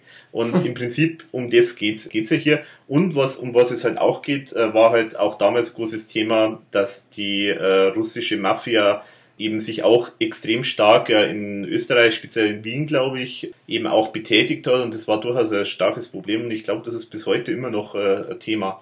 Und wird heute live immer noch gespielt, der Song, also mit mhm. ein paar Unterbrechungen, aber er wird, also bei Touren wird er heute in der aktuellen Best-of schon auch wieder gespielt, mhm. weil es live ja auch so richtig toll und rockig äh, rüberkommt noch, mhm. auch auf der CD übrigens schon sehr, sehr rockig ja. und äh, mir sehr gefällig.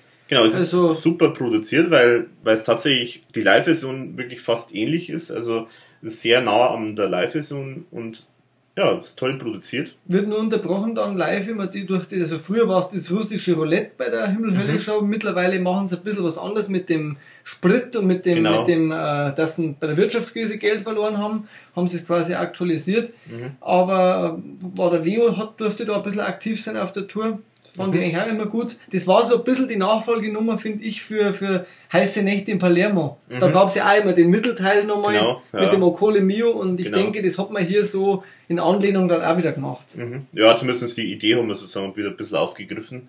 Und es ist ja scheinbar wirklich so ein Thomas ein Thema, wenn man kurz mal auf das, was äh, was uns angeboten worden ist über den Fanclub, dass mhm. wir mal in zwei Demos reinhören. Genau. Das Thema Babuschka. Genau. Ich weiß, ich weiß jetzt nicht, wie weit wir das jetzt hier ansprechen dürfen, aber. Ja, der Titel ist ja bekannt, also, also der ist ja öffentlich. Es geht, es geht halt auch da wieder um die Thematik. Ja, genau. Also hat mich dann zu sehr dann auch schon fast an das Lied erinnert. Also es war schon sehr nah irgendwie thematisch an dem Ganzen dran. Aber gut, ja, muss man jetzt ins, äh, ins Detail gehen.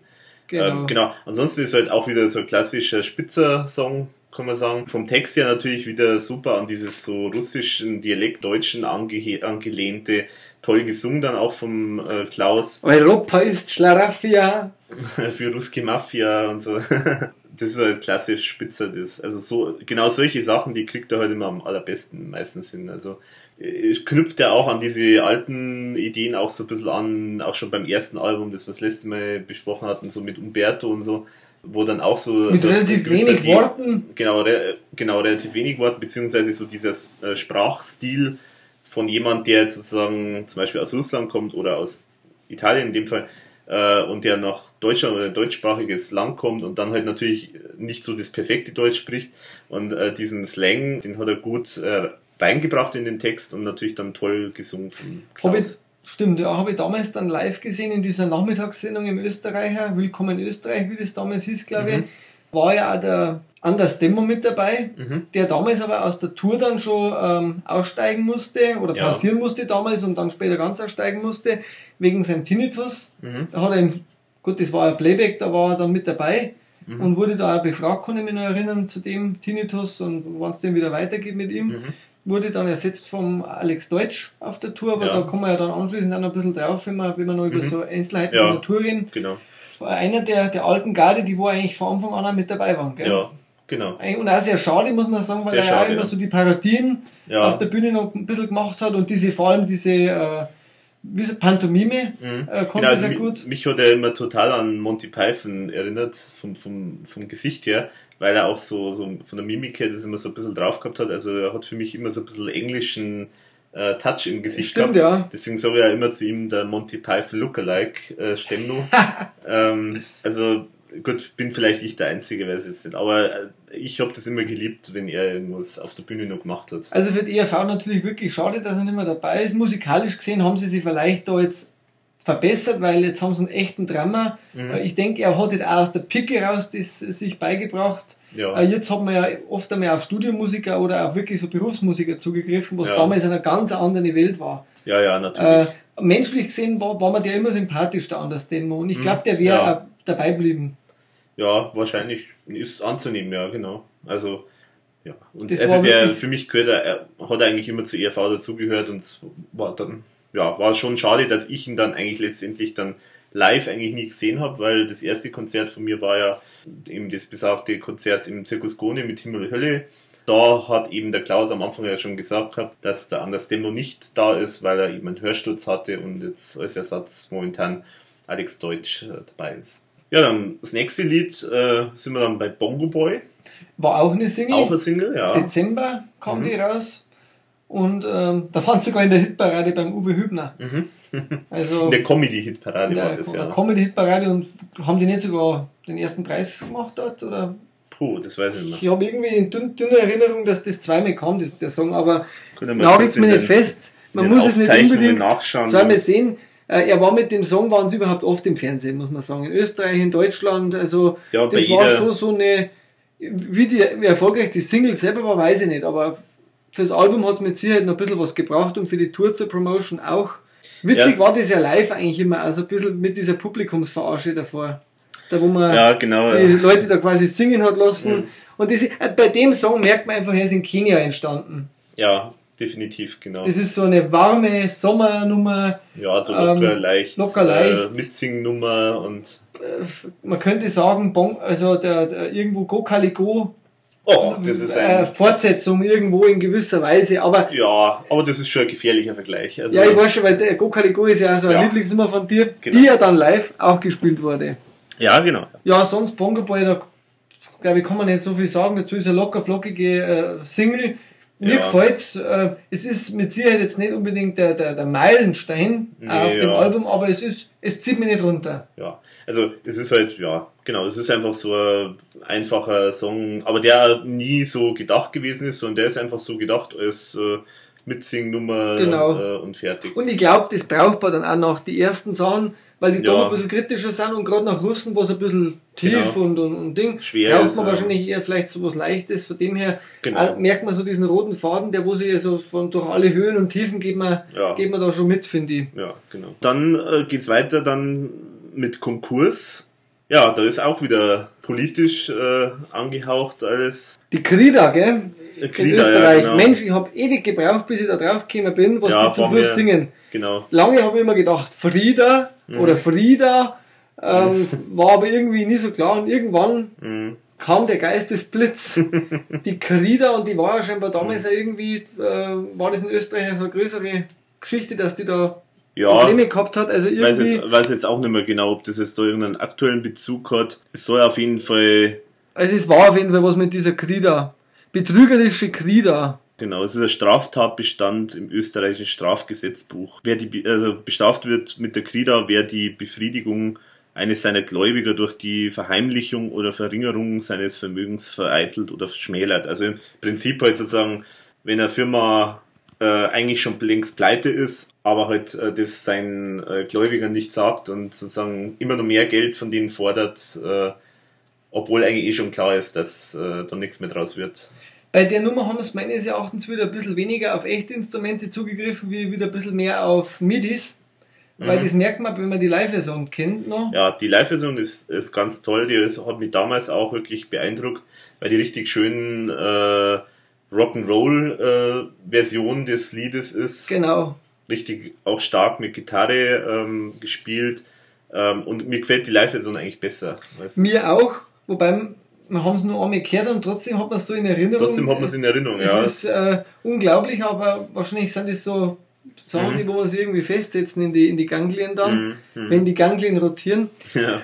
Ähm, trotzdem, äh, inhaltlich muss ich sagen, eine tolle Nummer. Ich denke auch mal ein bisschen mit eigenem Bezug, ja. weil äh, damals ging es ja. scheinbar finanziell, wenn man das jetzt so glauben mag, haben wir eh schon ein bisschen drüber geredet. Mhm. Wenn wir vielleicht bei Nie wieder Kunst noch ein bisschen mehr drüber reden, äh, ging es ihnen da ja nach der Tour scheinbar nicht so goldig, aber so Mhm. richtig, man möchte jetzt da nicht irgendwelche Gerüchte in, die La- in die Welt setzen, die Mhm. nicht stimmen, wir waren nicht dabei. Mhm. Auf jeden Fall war da vieles im Umbruch. Ja, genau, aber da wird natürlich jetzt auch das Thema, was ich vorher schon angeschnitten habe, bei dem Schau ich Schneid, wird natürlich jetzt da konkret angesprochen, also auch mit Politik und, und so Verknüpfungen mit, äh, mit, den, mit den Firmen, Unternehmen und äh, natürlich eben auch so dieses mal schnell irgendwie Konkurs gehen und dann das nächste Firma und äh, es passiert eigentlich nie. Also diejenigen, die sozusagen tatsächlich, eher, äh, tatsächlich schuld sind an diesem Ganzen, die werden halt nicht äh, gefasst, wie es halt häufig so ist, sondern Genau. die werden weiter gelobt und äh, Also mir gefällt es trotzdem eigentlich gut, das Lied, muss ich sagen. Auch wenn, wie gesagt, die Live-Version äh, eine Nummer besser ist. mh, Äh, es gibt da so einen tollen Break und da finde ich, da, da, macht, da kriegt es nochmal so ein bisschen eigene Dynamik auch. Und zwar die, die, die Textzeile, zitieren wir wieder mal, trotz der vielen roten Zahlen und der Staatsschuld, die sich mehrt, sieht man die Regierung strahlen wie ein frisch lackiertes Pferd. Also, das erinnert irgendwo ja. auch so ein bisschen an das, an das äh, heutige, wie es bei uns in Deutschland auch abläuft. Also ja. die Schulden werden immer mehr, es wird aber nach wie vor gut ausgegeben. Und auch weil das jetzt textlich, das, da macht er doch so einen Breaker im, im Singen. Also ja. das ist noch ein bisschen Varianten drin. Also mir macht das Lied Spaß, muss ich sagen, bis heint. Mhm. Ja. Live war da mit so einer Sparbüchse in so einer Schilling, genau so in so einem überdimensionierten Schilling, Schilling gestanden. Also auch, sehr lustig gemacht, ja, definitiv. Ja, da haben sie ja wirklich zu der Himmel-Hölle-Tour, da haben sie wirklich äh, auch noch viele ähm, Requisiten auch noch gemacht. Stimmt, ja, und viele so Kostüme auch. Kostüme und so, ja. Also das, da haben sie sich echt Mühe gegeben. Also ich mag den, den, das Lied total gern. Und es sind halt auch über, also voller Zeilen, die halt so Thomas Spitzer sind. Und das ist halt einfach ganz toll. Also, äh, und wir reiten munter weiter durch die Lenz der Insolvenz und so. Also das ist alles, äh, Echte wo, Helden reiten. ja, so, genau. Aber das Thema äh, musste wirklich mal behandelt werden von der ERV, denke ich, und das ist super abgehandelt. Wobei man jetzt sagen muss, hat sich ein bisschen überholt, weil den klassischen Konkurs gibt es ja nicht mehr, das ist ja jetzt die Insolvenz und es gibt ja mittlerweile die Privatinsolvenz. Ja. Äh, das, die, die Konkurs hat man ja eigentlich, das Wort hat man ja eigentlich umbenannt, so ein bisschen in diese Insolvenz, weil Konkurs in der Form ja. Im, wobei es im Volksmund nach wie vor noch. Ja, äh, gut, das weiß ich jetzt nicht, wie das da genau ist. Vielleicht reimt sie äh, Insolvenz einfach auch. Insolvenz äh, kommt ja eigentlich in dem Lied ja auch vor. Das kommt mal vor, ja. Und äh, ich denke, da ist schon auch in dem Lied schon, das, schon genau das gemeint, was halt die Insolvenz ausmacht, nämlich es kann halt sozusagen unter Umständen natürlich, was jetzt negativ betrachtet, auch so ein so ein Weg sein, um halt ganz elegant, äh, ohne viele Probleme aus, einem, aus einer Firma rauszukommen. Das äh, stimmt. Alle, sagen wir, die ganzen Arbeitnehmer natürlich, die haben immer das Problem, man, die sind zwar auch Gläubiger, aber die kriegen halt dann nichts mehr und so.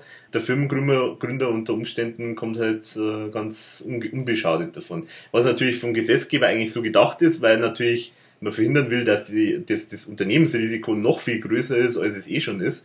Aber kann man natürlich auch ausnutzen, solche, äh, solche Schirme, Rettungsschirme quasi. Genau. Man ist ja bei der Privatinsolvenz auch nicht anders. Ähm, wenn da eine Privatperson sich so hoch verschuldet, dass sie quasi das Leben lang die Schulden nicht mehr zurückzahlen kann, das ist ja eigentlich, äh, hat ja keine Daseinsberechtigung mehr dann. Also da fühlt man sich ja nicht mehr. Ist ja nicht mehr ehrlich, das Ganze ja. Also, und deswegen muss es natürlich sowas geben wie so eine Privatinsolvenz oder halt bei den Firmen die Insolvenz.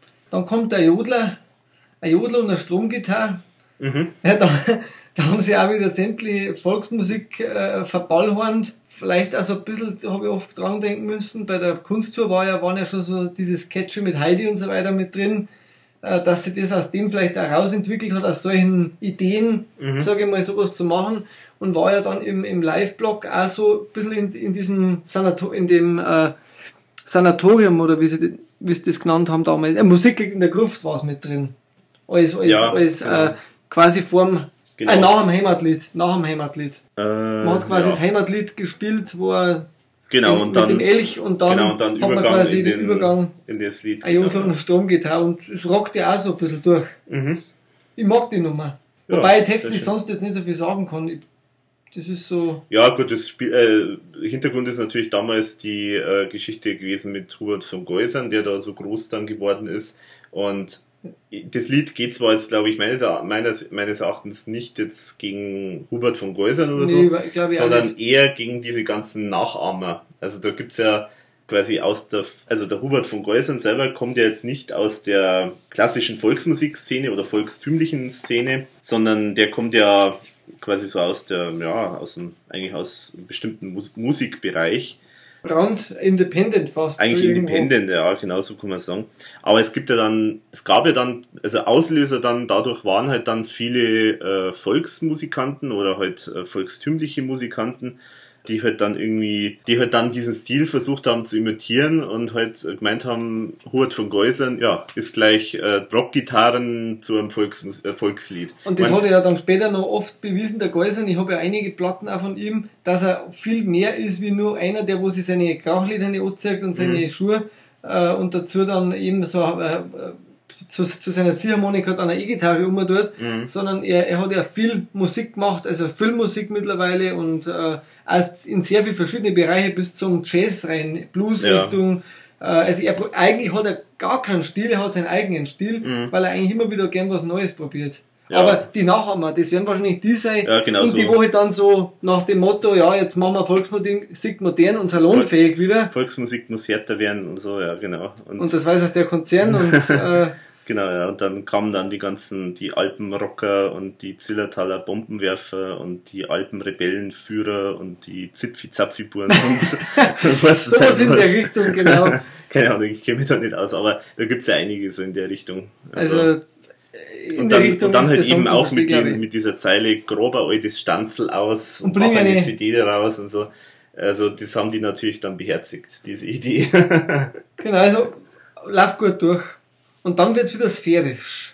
ja, sphärisch, genau, so kann man es sagen, ja. Also düster, Düster. ja. Äh, unheimlich. Neblig. Ja. Der Nebulös. Teufel, der Teufel. Ist so ein Lied, das, äh, das mir bisher immer so ein kleines Rätsel war, wobei ich es nicht verstehe im Nachhinein, warum das so ein großes Rätsel war. Äh, ich habe halt da immer äh, vermutet, dass da irgendwas noch speziell dahinter steckt oder gemeint ist, aber das war eigentlich, äh, eigentlich ist wahrscheinlich nicht so gemeint, sondern es ist halt einfach irgendwie nur so, ja, eher nicht so wahnsinnig überraschende Aussage, dass vielleicht mal das Teuflische auch interessanter ist als das brave Himmlische. Also das ist eigentlich so ein bisschen die Aussage. Ja, genau, der Teufel als Verführer wird da, denke ich, Ja, mal ein bisschen dargestellt. Mephisto und vor allem, da sich ja wieder so ein roter Faden durchzieht, denke ich mal, musste der Teufel auch wieder mal auftauchen in dem Album, um zu zeigen, Mhm. äh, was er so macht. Wobei ich es musikalisch auch sehr toll gelöst finde, vom Anfang so, so ruhig und dann doch zum Mhm. Schluss noch so, so einen, so einen leichten Rock-Anklang Mhm. äh, kriegt. Live war es auch dabei. Genau, live war es auch dabei, das dann übergegangen ist, in das Wir kommen alle in den Himmel und so weiter. Es, man weiß nicht so ganz genau, ob es jetzt eigentlich ursprünglich gedacht war, nur so als kleines Zwischenstück oder, kurz, oder als äh, Lied, weil es ist schon relativ kurz eigentlich. Ja, meine Überlegung ist, dass vielleicht damals schon geplant war, dass wir kommen alle in den Himmel noch mit dran zu hängen. Mhm. Äh, und vielleicht dann äh, aus rechtlichen Problemen, weil das hieß es damals zumindest immer dann, vielleicht aber die Plattenfirma gesagt hat, das ist zu hart, weil der Song, der hat schon Würze, wenn man sich erinnert dran, Mhm. Dass man da vielleicht gesagt hat, dann Cut an der Stelle und das vordere geht, aber das hintere nicht mehr. Äh, heute, glaube ich, wäre das nicht mehr so groß die Hemmschwelle dann. Mhm. Aber könnte man vorstellen vielleicht, dass das so Mhm. eine Rätselslösung wäre. Ja, das ist durchaus möglich. Oder es war halt so eine angefangene Idee, die halt dann, wo's die halt nicht weitergetragen hat oder so, und dann hat er es halt so in der Form gelassen. Aber es ist, macht auf, ist auf jeden Fall stimmig und es macht ja Sinn. Also, Und vielleicht hat ja jemand, irgendjemand noch eine Interpretation, eine andere, die, die uns dann nicht interessiert. Tanzen mhm. ist ein ganzes Leben. Ja, das ist wieder so eine dieser Dance-Nummern, da wo ich mich persönlich erinnert fühle an äh, Flugzeug. An, an Ja. Ecken. Ja, schon, ja. Also ich habe es am Anfang, äh, also ich habe es immer eher abgelehnt, lange Zeit. Übrigens auch wieder so im Stil von Umberto, wenn wir schon dabei sind.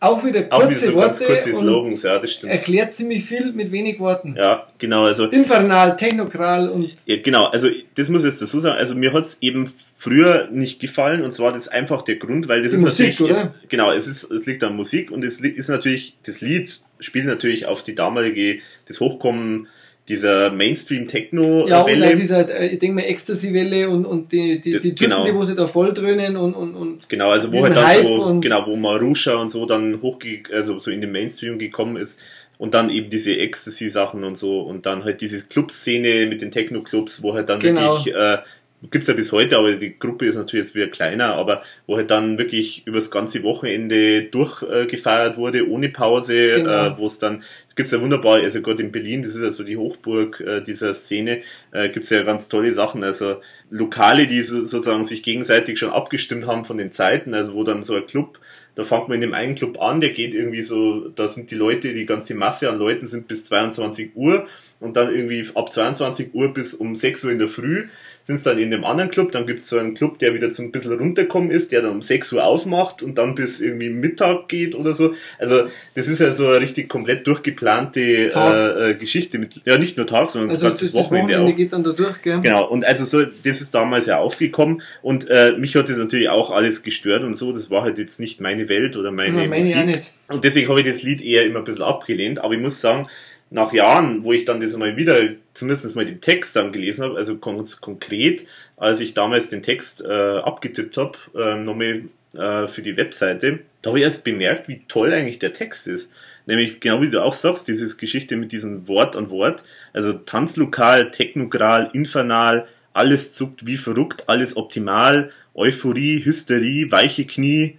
Also das, äh, das ist einfach ganz, äh, eigentlich richtig toll äh, gemacht und ja vor allem ähm, jetzt hast du eigentlich dann die Texte die davor äh, danach die werden noch ein bisschen böser weil er schafft sogar in so einem Lied nicht nur diese Szene da so ein bisschen aufs Korn zu nehmen, sondern er, er bringt auch noch ein bisschen Sozialkritik mit rein. Mhm. Eben, äh, es passiert so viel in der Welt im Grunde, jeden Tag sterben irgendwo Leute, aber es interessiert kein Schwein, weil lieber tanzen und abschalten und Party und genau, ja, das äh, so Disco. Aussage, ja. Sagen wir so, das wird auch vielleicht übermacht mit zu Unrecht auch, also ich glaube jeder jugendlichen Generation wird immer mal vorgeworfen, dass sie eigentlich total unpolitisch sind und irgendwie sich nur für vergnügen wollen oder so. War aber damals vielleicht wirklich schon was dran, was Wahres. Und also ich meine, gerade sowas wie im TV, Horrorschau, 100.000 Tote, Kinderpornos, scheißegal, ab ins Tanzlokal, das ist natürlich schon ziemlich krass eigentlich. Äh, aber ich glaube, er wollte damals aufwecken, ja. weil ich glaube, das Problem war halt, auch für die ERV, vielleicht weil es damals nicht so,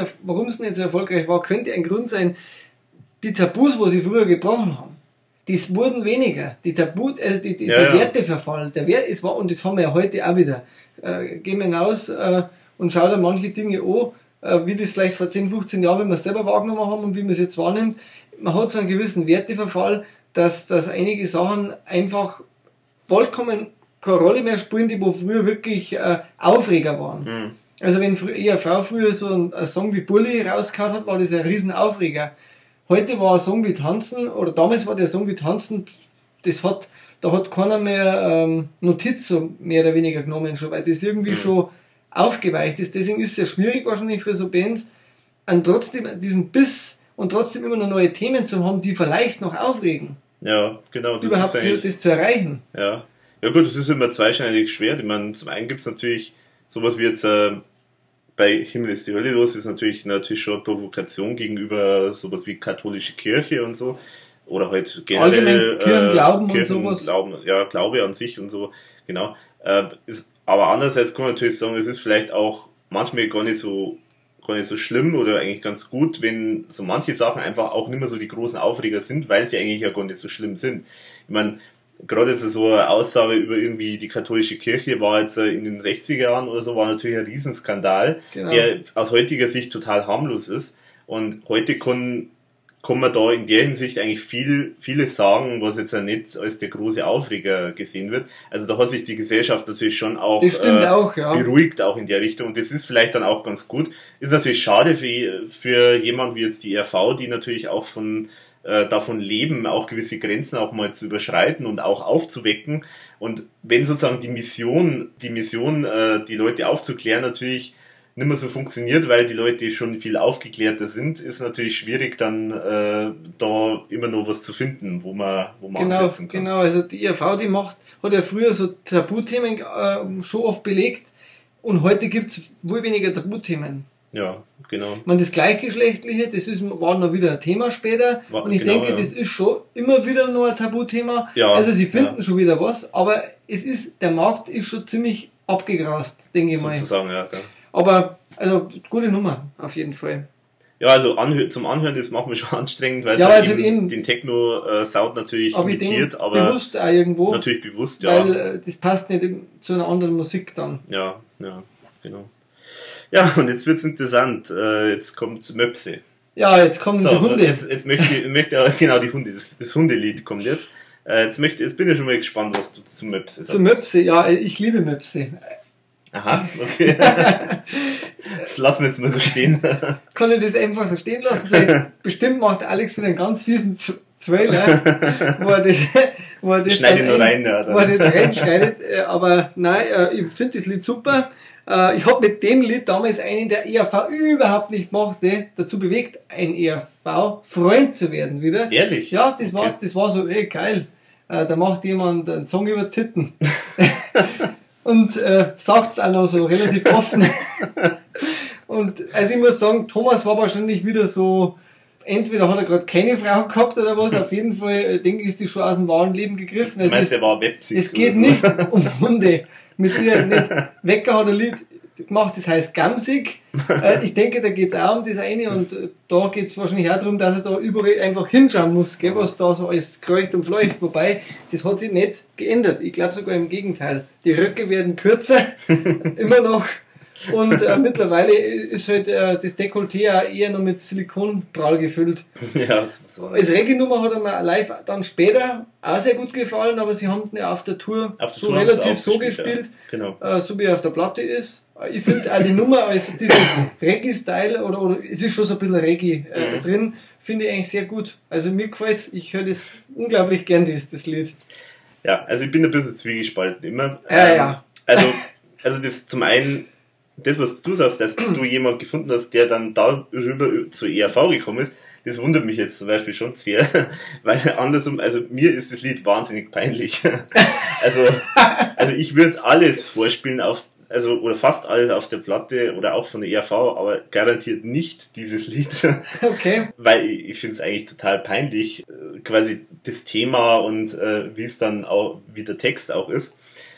Andererseits muss man jetzt schon sagen, das, der Groove ist natürlich schon, schon super. Also das geht schon richtig ins Ohr und äh, macht Spaß zum Zuhören. Also wenn der Text nicht wäre, dann wäre das ein, ein ganz tolles Lied. Ja. Da muss man vielleicht auch noch ein bisschen was dazu sagen. Bei Möpse äh, speziell gab es ja sogar ein Video. Das äh, toppt die Peinlichkeit natürlich noch mehr, das Video.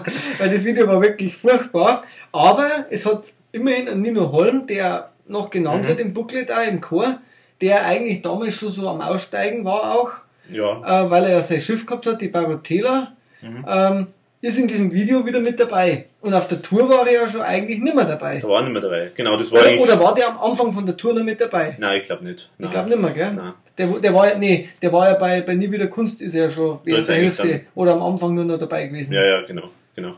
Na, da ist er irgendwie anscheinend eingesprungen oder so und der spielt sogar dann Schlagzeug in der in dem Video. Genau, also das, ist ganz war, war echt witzig. Also man muss dazu sagen, ein Video ist jetzt ein bisschen übertrieben. Das war Wunderland bei meinem, hieß die bei, Show, genau ich. bei meinem Freund. Also ich liebe ja äh, wirklich äh, Michael Schanze. Jetzt, ehrlich, oder? Ja, also ich, ich mag den wirklich gern. Schade, dass es den Flitterabend nicht mehr gibt. Ja, gell? Total schade. Also ich, ich mag eigentlich, also ja, bei ihm weiß man halt immer nicht so ganz genau, ob er jetzt das alles ironisch meint oder ob er eigentlich das nicht kapiert oder so. Er war eigentlich ein guter Showmaster. war eigentlich ein guter Aber ist Showmaster. dann auch ja. ein bisschen abgestürzt, privat, glaube ich.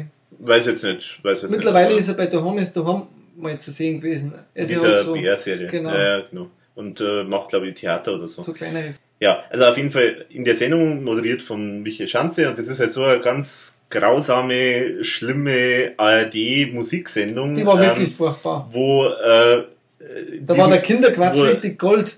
ja, nein, in diesem Stil, wo dann quasi zu jedem, also die spielt alles natürlich irgendwo in einer ganz toll, in irgendwo Südsee oder auf irgendeiner Insel oder was weiß ich, weiß nicht, vielleicht war das auch in Deutschland, aber halt in einer tollen Landschaft, Sommerlandschaft und so. Und für jeden Künstler, der da aufgetreten ist, der, die haben halt dann da, haben sie so Filmchen gedreht, also so wie es heute noch quasi Hansi Hintersee und so macht.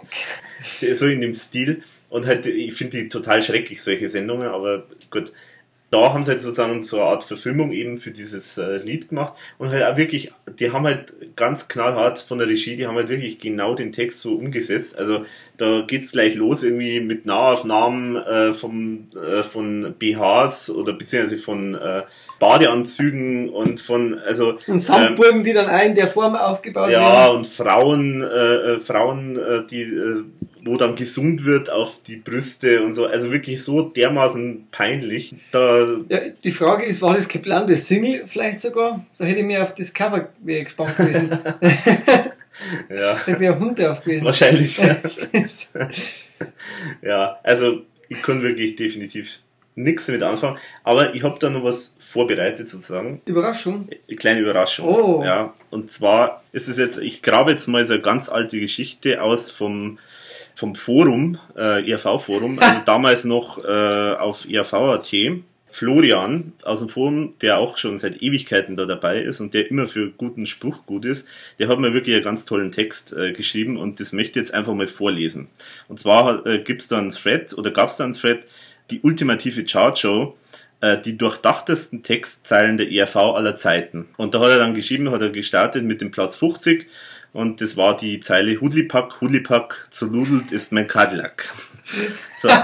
Ich, ich lese jetzt einfach mal aus dem Text vor, äh, und zwar eine äh, Jurybegründung, also quasi er hat die, er hat geschrieben, wie die Jury das Ganze begründet, diesen Platz 50 für dieses, für diese Zeile. In diesen Zeilen wird der Beziehung zwischen als Stereotyp gezeichneten Mann und seinem liebsten Spielzeug, dem Automobil, besonderer Ausdruck verliehen.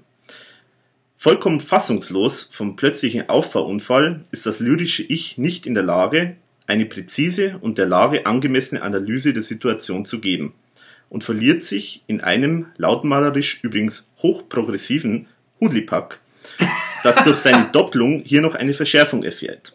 Auch die althergebrachte Analogie vom Automobil als Phallusersatz wird vom Texter bissig aufgenommen. Das Auto ist nicht etwa demoliert oder fahruntüchtig, nein, es ist im wahrsten Sinne des Wortes zernudelt. Selten hörte man eine Textzeile, die sowohl durch ihre texterische Dichte als auch durch den ihr ganz eigenen Rhythmus und den bis aufs äußerste gereizten Wortschatz Kritik und Publikum gleichermaßen überzeugen konnte. Und ich pflücke auch Zitronen. Also, das ist wirklich ganz toll und dem kann man, glaube ich, nichts hinzufügen.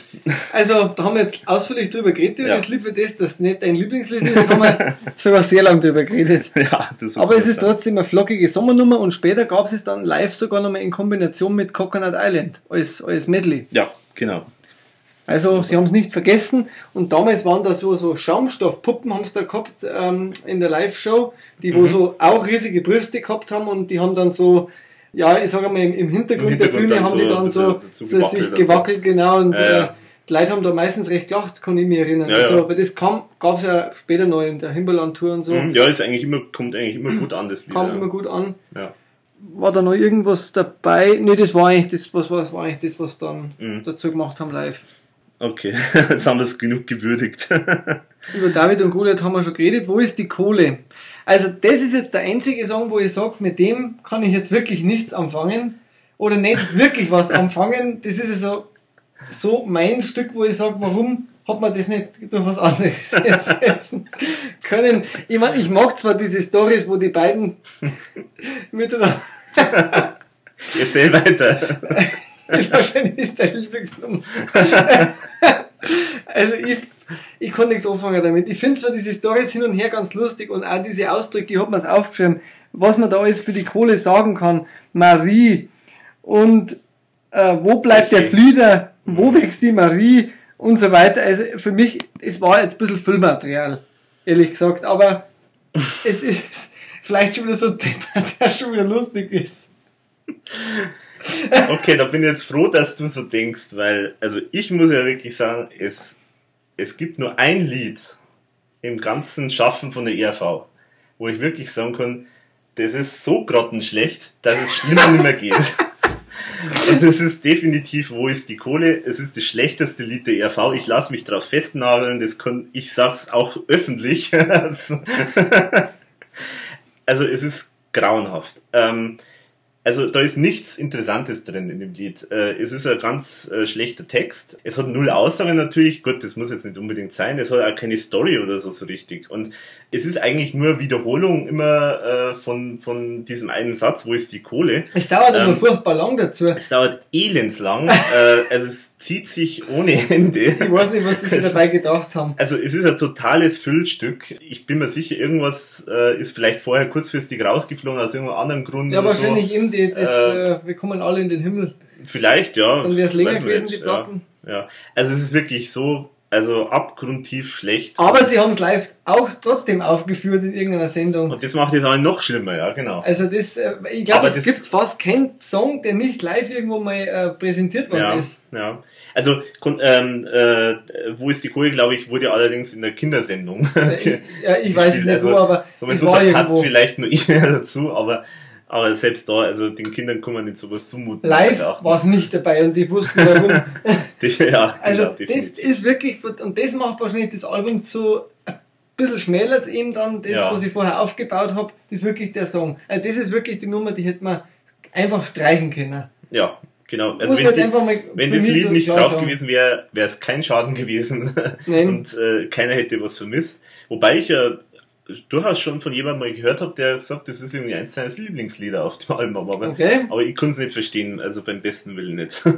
ja, also die Schmecker sind natürlich wie immer verschieden, aber, Aber dafür kommt jetzt dann gleich wieder so eine Traumnummer, muss ich sagen. Mhm. Ich habe immer gehofft, so ein bisschen, dass sie vielleicht einmal morgen ablöst. Was heißt gehofft? Morgen ist ja ein tolles Lied, aber es wäre so für mich gefühlt ein, ein Song, den man statt morgen auch spielen könnte. ja, Ja, ja, der Alkohol. Ja, genau, genau. Ja, das ist natürlich das äh, äh, beliebteste Thema fast schon, kann man sagen, von Thomas Spitzer, weil ich, es gibt, glaube ich, von kein, zu keinem Thema mehr Lieder äh, bei der ERV äh, als zu Alkohol. Ja, ich Ähm. denke mal, es hat einen gewissen Grund Vielleicht, ja, vielleicht, bei, ja. bei manchen. Also, Äh, aber vielleicht ist das auch so die Auseinandersetzung damit. ja, Und da gibt's en masse Textstellen, die einfach nur genial sind. zum Also ich Beispiel. muss Mhm. zum Beispiel vom Mündungsloch des Dopplers stirbt er kniend wie ein Held, haucht rülpsend seine Leber aus für eine abstinente Welt. Ja, das ist wirklich toll. Also, toll. ja. Die haben wir jetzt rausgesucht, Also- es gibt ja mehrere, aber das finde ich zum Beispiel Mhm. eins der, ist auch so ein bisschen so eine österreichische Wiener Liednummer, so was ganz äh, gemütliches, Genau. schönes, lässiges, war live auch mit dabei. Mhm. Genau, haben es eigentlich live fast so ähnlich gespielt wie jetzt auf dem Album, kann man sagen. War vielleicht noch ein bisschen das, das ähm, Trompete dabei vom, vom Franz Zettel damals, der Mhm. viel Blasinstrumente da eingestreut hat auch. Mhm. Genau. Auf der Tour und auf der Platte zum Teil ja auch. Eine wunderbare, schöne Nummer. Mhm. Muss ich, muss ich einfach für mich so festhalten. Ja, mir gefällt also gut der Anfang, was dann, äh, wo der, äh, der Klaus dann so irgendwie, so fast wie bei Café Passé so äh, kurz nur spricht und dann so, ja, so noch ein kleines Prost auf unseren Franzi, äh, würde ich, Würde ich sagen. Der Blade? Nein, nicht der Blade. das ist.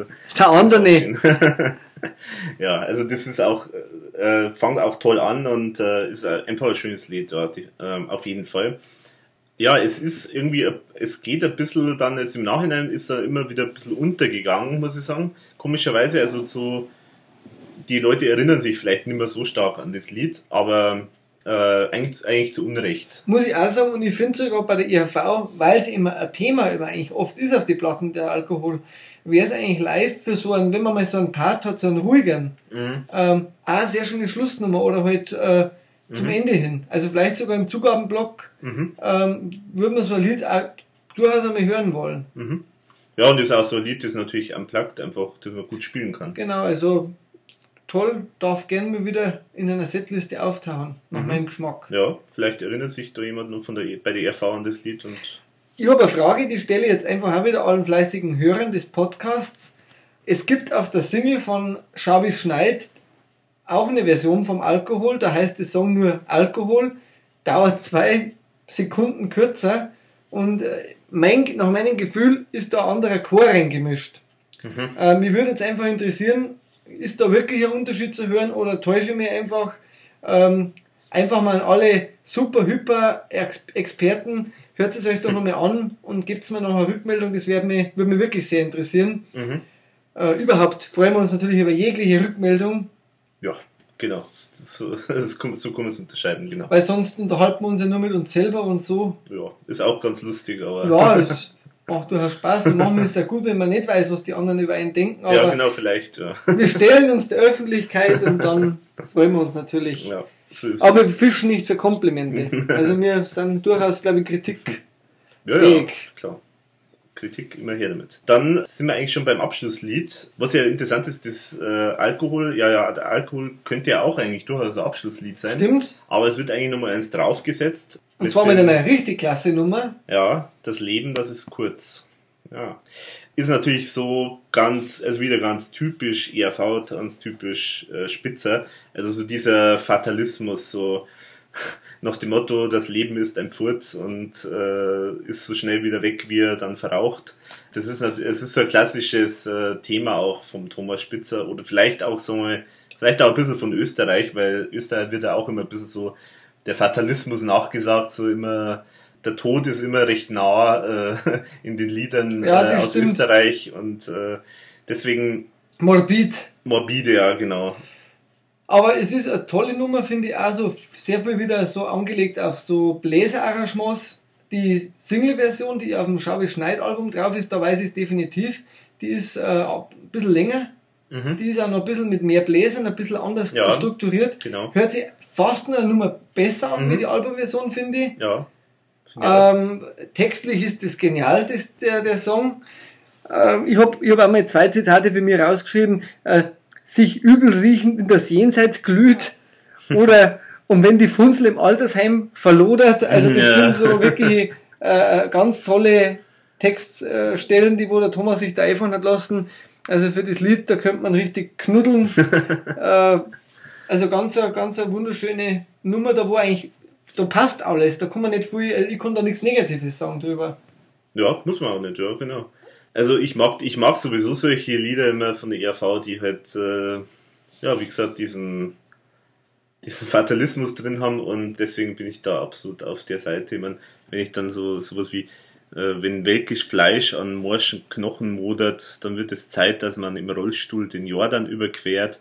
das, ist, das ist doch einfach toll. Da kann man doch nicht mehr sagen dazu. Ja, und ein Ding möchte ich noch ausräumen oder, oder, oder anfragen, oder an Alex dir mal fragen. Es gibt ja auf dem Neue Helden Album das Thema, nee, auf dem Amorix L Album das Thema Ein Freund.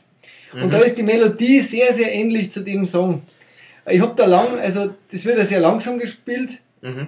und ähm, oder war es Oma? Also eins von den zwei, da habe ich unglaublich viele Ähnlichkeiten vom, vom, vom, äh, von der Struktur und vom Rhythmus her festgestellt. Vielleicht haben das andere auch gemerkt. Ja, ja, das, da gibt's einige, die das sagen, ja. Ich weiß nicht, ich habe bisher, ich habe da die so eine nahe Verwandtschaft habe ich damit bisher nicht gesehen. Also ich weiß auch nicht. Ja, Also vielleicht so mit das Beschwingte ist natürlich schon ein bisschen so drin, das stimmt schon. wahrscheinlich, vielleicht war es sogar bewusst so, aber es ist nicht schlimm. Ich muss sagen, dass ich beide, beide Nummern gut finde, aber da kommen wir ja später noch dazu. Kann man nur sagen, also auf jeden Fall bei dem Lied, äh, mir gefällt halt auch dann so dieses, oder am Schluss so ein bisschen die New, New Orleans äh, Big Band dann Genau. sozusagen, äh, die dann für mich fast schon bildlich äh, gesprochen äh, äh, irgendwie einen Sarg rausträgt. Also das ist, da sieht man sofort die Bilder von diesen Beerdigungen, die da so ganz äh, locker flockig mit Big Band Sound in New Orleans da immer gefeiert werden. Das passt natürlich ganz toll äh, zu dem zu dem Thema. Aber der Tod ist bei der ERV ja auch oft Thema, wenn man jetzt mal so schaut. Äh, Ja. Du hast mir jetzt eigentlich drauf gebracht, bei Nepomuk's Rache war es vorbei als Genau. letzte Nummer. Ja. Dann, äh, dann jetzt hier das, äh, das Leben, das ist kurz. Mhm. Und dann gibt's noch ein Album, das wo so ein bisschen tödlich aufhört. ja, welches wird das sein? Ja, ja und Müsste man es, äh, oder, oder, oder, oder täusche ich mir jetzt vielleicht aber ja, ja, aber das ist auf jeden Fall so ein also der, der, das Also äh, zum Beispiel Liebe, Tod und Teufel, das sind auch so die drei Ja. Themen mehr oder weniger, die die Erfahrer beschäftigen. Also nicht nur jetzt auf dem einen Album, ja, das so heißt, immer wieder. sondern das ist eigentlich das sind die Dauerthemen, die halt bei der ERV immer wieder vorkommen. Und das ist wahrscheinlich auch so ein bisschen das Grundsätzliche der Menschheit. Ja, genau, so ungefähr. Ja, und dann halt eben das elfte Gebot, das haben wir vorher auch schon erwähnt. Und dann, dann ist die, die Platte leider schon vorbei. Ja, Wobei ich sage, in diesem Saft hätten sie gern die nächste Platte auch machen dürfen. Aber das wissen ja die meisten. Die ist dann ein bisschen anders geraten.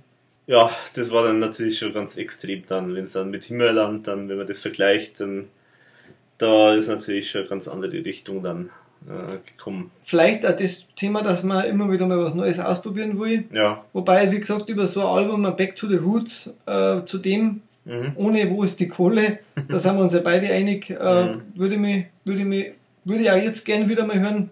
Ja, Weil es ist, ich finde, eine gesunde Mischung aus, aus Blödeln und, und doch ernste Themen dabei. mhm.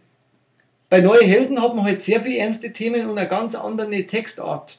Beim Thomas zum Beispiel gehabt. Da werden wir ja dann, wenn wir da Ja, über ja. das reden, noch drauf kommen. ja, ja, klar, das kann man auch mit dem gar nicht vergleichen. Also, da haben sie sich halt anders entwickelt, aber bei dem Thema, da, da wird er immer aus der Ich-Position größtenteils erzählt und Mhm. das ist halt eigentlich so das klassische IRV-ige, was man eigentlich wahrscheinlich, also was ich persönlich schon sehr schätze. Mhm. Und, und, und allgemein, also so wie es, wie es aufgebaut ist, immer als Konzeptalbum, äh, ist so eine runde Sache für mich. Also schon wirklich mein, Mhm. mein Album, ja. Mhm.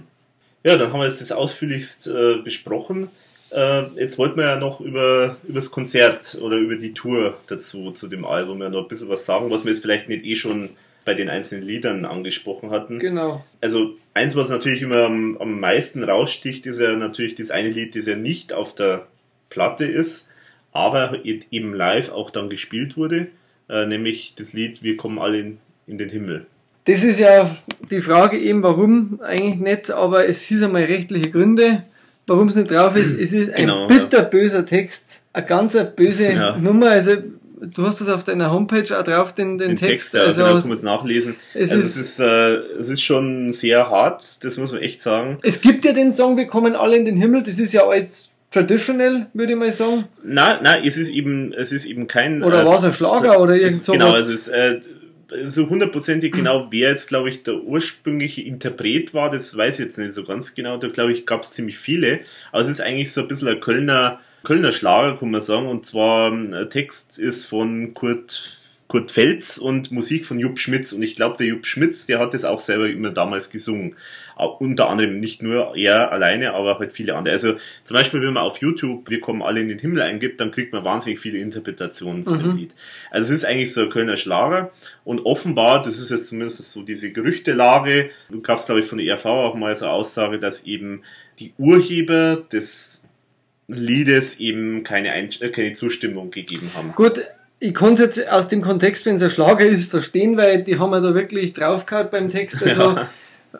ich weiß nicht, ob wir, ob wir was zitieren sollen oder. Ja, kommen wir klar, natürlich, ja. Also zum Beispiel, also am Anfang, da kommt halt der Mann nach Hause und komme ich nach Hause, dann schlage ich sie blau dann und schaue mir einen Kinderporno an. War zum Beispiel so eine ziemlich krasse Szene. Ja, aber also noch krasser finde ich ja dann den nächsten Satz, wenn es da heißt, dann bete ich ein Vater unser, dass ich katholisch und kein Neger bin. Also das ist schon das, ist- das ist echt krass, ja. brutal. Hat er ziemlich abgerockt auf der Bühne. Ja, also ja. es war ja dann so quasi der, äh, nach dem kam ja dann das Reprise vom, vom Himmel Hölle und davor noch der Botazzi mit, mit, mit einer Laute und hat das Nein, nicht Time. der, nein, nicht der. Ah, Botazzi sage ich, Der- äh, ich bin ja, An die Töpfer meinst du? aber sag ja nicht, äh, schneid das ja nicht raus, dass ich sage, ich bin, gell. der Andi Töffel mit Laute und singt Genau. äh, auch mit einem abgewandelten Text Time to Say Goodbye. Andrea Bocelli hat das Lied ja geschrieben, ist ja wirklich eine schöne Nummer, aber Mhm. natürlich auf ERV-mäßig aufgepeppt. Und Mhm. dann kommt das Reprise von äh, Im Himmel ist die Hölle los auf der Tour, Mhm. wenn, wir, wenn wir nach der Tourliste gehen. Ja, also auf jeden Fall ein, ein, ein kräftige, kräftige äh, Sound und ich ho- hoffe immer noch irgendwie, dass die ERV es nochmal probiert, das nochmal äh, veröf zu veröffentlichen. Ja, vielleicht klappt So Raritäten-Geschichterl ist Ja. ja irgendwie angeblich immer wieder am Laufen. Ja, also genau, gibt es immer wieder so Aussagen. Ja, da würde man sich natürlich drüber freuen. ja natürlich schön, ja. Ich weiß nicht, sollen wir vielleicht von der Chronologie her nochmal äh, ganz kurz wenigstens durchschwenken, wo so die Songs waren, die gespielt worden sind, dass man, Ja, mal- sagen wir so, die ganze Setlist, die werde ich dann sowieso auf der Webseite dann nochmal veröffentlichen. Also wir haben jetzt auch nochmal vorher sind in uns gegangen und haben da so verschiedene Quellen, die wir jetzt haben mit den Setlists, äh, ein bisschen versucht zu konsolidieren und du hast ja damals tatsächlich die Setlist ja selber nochmal aufgeschrieben, also Genau. du dabei warst. genau im Zirkus Ähm, das heißt also, wir hoffen, dass wir jetzt eigentlich eine relativ korrekte Setlist, zumindest von diesem München-Konzert, äh, zusammengekriegt haben. genau. Also das heißt, im Detail braucht man es jetzt eigentlich nicht äh, aufführen, aber vielleicht was noch irgendwie Interessantes, was jetzt noch nicht beim Album äh, besprochen wurde. Ja, also vor Bongo Boy war zum Beispiel so eine Schöpfungsgeschichte, hat man dann kurz eingeleitet, das war so eine Moderation. Mhm. Äh, dann gab es die, die Fernsehwerbung für Persudel. Drei, We Drei Wettertaft war doch da irgendwas noch und äh, dann diese Media-Analyse von äh, die Don Leo Bay. Höschen und die 44 Zwerge oder irgend Genau, also sowas. lauter so Wortspiele waren halt irgendwie mit irgendwelchen so versauten äh, Themen. Anspielungen. Ja, aber lustig auch Leo Bay, den man ja wirklich, also wenn man jetzt aus heutiger Sicht ihn kennt und dann irgendwie damals gesehen hat, äh, den man ja gar nicht mehr wiedererkennt, also der damals ganz anders ausgeschaut hat mit der Frisur und Das stimmt, viel ja. dünner war natürlich und also und auch die Stimme finde ich war viel heller damals und also das ist ist, ein- Rauchen. ist ganz anders hat sich auf jeden Fall sehr stark verändert genau aber und äh, was halt äh, sehr lustig war er hat dann da irgendwie so eine komische Perücke auch aufgehabt irgendwie da hat äh, damals haben auf jeden Fall so die anderen Bandmitglieder jetzt unabhängig vom Klaus auch durchaus mitgemacht also speziell Stimmt, der Leo ja, Bay war da genau. wirklich durchaus aktiv. Und dann natürlich der Andi Töffel, der, der überhaupt immer sehr präsent war. Ja, genau. Aber das war ja nicht immer zum Schaden, weil er hat gerade diese Parodien ja sehr gut äh, gemacht. Diese Halleluja Television Show gab es ja dann noch, wo man quasi ihn dem Himmel hoch schweben lassen sollte übers Publikum. Das war ja auch so ein Publikumsspiel dann und er an so einem Schaumstoffkreuz. ja, genau. Die Das- Television Show. das- das- Erinnert ihr mich noch irgendwie? Das war so ein Jingle, der hat sich Genau, ja. eingebrannt. Ja, das ist ja so, äh, diese Vision Show, die war ähm, im Prinzip so ein bisschen angelehnt an diese Fernseh, ähm, Fernsehgottesdienste in den USA. Also halt so, so ein Prediger, der halt da so äh, die, das Volk anpeitscht äh, mit Parolen aus der Bibel und, äh, und halt irgendwie die Leute anheizt und dann halt, wo da dazu dann der Gospel gespielt wird. Ähm, also Genau. das, natürlich war das genauso äh, angelegt und ich glaube, dass der Klaus sogar irgendwie ein riesengroßes Kreuz irgendwie noch umgehabt hat und so. Also es war natürlich, es war eigentlich schon sehr lustig gemacht. Also, Also diese Sketche, die fehlen mir heute auch teilweise, muss ich sagen, weil das war so immer so der Reiz auf dem Konzert, dass man noch was hat, was man einfach daheim sich nicht mehr anschauen kann. ja. Ja, man kann So vielleicht auch sagen, damals haben die sich noch wirklich deutlich mehr Mühe auch gemacht. Äh, Also ein bisschen mit den Requisiten allgemein. Genau, also es gab wirklich, also sie haben extra neue Requisiten gemacht, was wir ja schon angesprochen hatten. Dann was zum Beispiel eben auch, was, was ich finde, was auch toll war, sie haben, sie haben jetzt zwar keine Bühnenaufbauten groß gehabt, also sie haben so kleine Feuer, so, so Feueraufsätze äh, irgendwie so vor den Instrumenten gehabt, äh, an das, soweit ich mich da jetzt erinnere. Ja, und im Hintergrund, anstatt großen Bühnenaufbauten, war, waren so Vorhänge, die bedruckt waren mit Bildern, die also dann wirklich auch ausgetauscht worden sind. So kann ich mich erinnern. Also, die haben da richtig da so den einen reingefahren und den anderen wieder Genau, rausgefahren stimmt. und so. Ähm, Wobei und es schon abgespeckt war im Vergleich zur Kunst. Äh, na, natürlich, das war auf jeden Fall deutlich natürlich günstigere Lösung. Aber trotzdem immer noch bombastisch und aufwendig, also durchaus. Genau, und das hat toll gewirkt und das ist eigentlich das Wichtige. Also es soll ja es soll halt schön, schön wirken. Und, das es gab ist ja einen Vorhang meines Wissens. Da können wir jetzt nicht mehr Oder, hat es keinen gegeben? Also Vorhang, weiß jetzt nicht mehr. Also Ich bin mir jetzt auch nicht mehr hundertprozentig sicher. Bei Kunst auf jeden Fall. bei Da Kunst schon, ja. Vor- Vorhang. Dann gab es halt Go Caligo, das ist ja so eine Lieblingsnummer von dir, glaube ich, Mhm. wo es wieder mit dieser riesen Schaumstoffgitarre da Genau. auf der Bühne waren. Also schade, den würde ich gerne einmal live auch wieder hören. Go Caligo, das ist ja wirklich eine tolle, tolle Nummer. Rockige Nummer. Ja, und sie haben es ja damals wirklich sehr so Rock'n'Roll-mäßig natürlich gespielt, so wie sie es gehört. Und mir hat es damals auch total gefreut, dass das Lied gespielt worden ist, weil sie haben ja, muss man auch dazu sagen, ja ähm, sehr, sehr viele Songs aus dem Album. Also es war, gibt nur wenige Songs, die sie jetzt live nicht gespielt haben, haben wir ja schon angesprochen. Schon. Und sie haben auch von den Klassikern, haben es wirklich äh, auch nicht so wahnsinnig viele. Also die Nein. meisten waren eigentlich in der Zugabe. Der einzige fast, glaube ich, äh, der von den Klassikern war eigentlich äh, Go Caligo. Äh, ja, und, und, selbst Programm. das war ja damals schon kein Klassiker mehr. Ja, das war eigentlich schon fast sozusagen wieder Sie haben so dann alt, noch, dass, dass die Leute schon vielleicht gar nicht mehr gewusst haben. Ja, sie haben dann noch den Bösen drin gehabt, äh, von der Mhm. Kunsttour als Überbleibsel, der passt aber auch thematisch noch recht gut. Mhm. Äh, mit, der, mit der Sau. Dann äh, hatten sie das äh, Hitmedley halt, äh, da wo dann Das war dann schon die Zugabe, ja. genau als Zugabe die Schlangenkorb, Vater Morgana, Ding Dong, Heiße Nächte, O Cole Mio, Copacabana, Kuss die Hand, Monsieur Dame, Mhm. weil das ja wieder dann so- schon das Tschüss mehr oder weniger Genau. war. Äh, 300 PS und Samurai. Also es fällt auf, Banküberfall war zum Beispiel nicht mit drin. Mhm. Was durchaus für heutige Verhältnisse natürlich schon ungewöhnlich ist. Sandlerkönig war nicht mit drin. Ja, gut, das ist natürlich so ein, sagen wir mal, so ein. Insider-Ding, das jetzt nicht jeder kennt oder so. Aber Banküberfall ist natürlich schon so ein Klassiker, den er, der wahrscheinlich zumindest jetzt, ich glaube in Deutschland wahrscheinlich eins der allerbekanntesten überhaupt ist von der ERV. Aber damals haben sie es nicht gespielt, Genau. interessanterweise. Also das äh, vielleicht einfach mal die Schnauze voll gehabt. Märchenprinz am Morgen waren dann im Zugablock auch noch mit dabei. Mhm. Ja, und dann gibt's halt noch diese, diese längeren äh, Sketchblocks. Also einmal Musik liegt in der Gruft, äh, liegt in der Gruft, ja. Da wo dann damals schon äh, in Uraufführung eigentlich die drei weißen Tauben, der Thomas und der, der Kurt Keinrad in diesen, in dieser äh, Doppel, Mhm. Ja, so, so, äh, äh, Doppelgewand. Ja. Äh, Das war eigentlich sehr lustig damals, konnte ich mir schon erinnern, dass da draußen so ein Hit wird, glaube ich, haben sie sich selber damals nicht gedacht. Na, sicher nicht. Es war eher so eine Verarsche. Der, der, dann hat der äh, Andi Töffel den, das Bochum-Song vom, vom äh, Ja, Grönemeyer der noch. Grönemeyer. Ja. Genau. Dann Hansi Hinterseher war mit dabei. Ja, das, das uralte Ding, also man merkt dann da schon, das haben sie ja bis zuletzt eigentlich fast gespielt, dieses äh, schneeweiße Brautkleid. Über zehn Jahre. Ja, also das ist äh, wirklich so ein Dauerbrenner dann gewesen.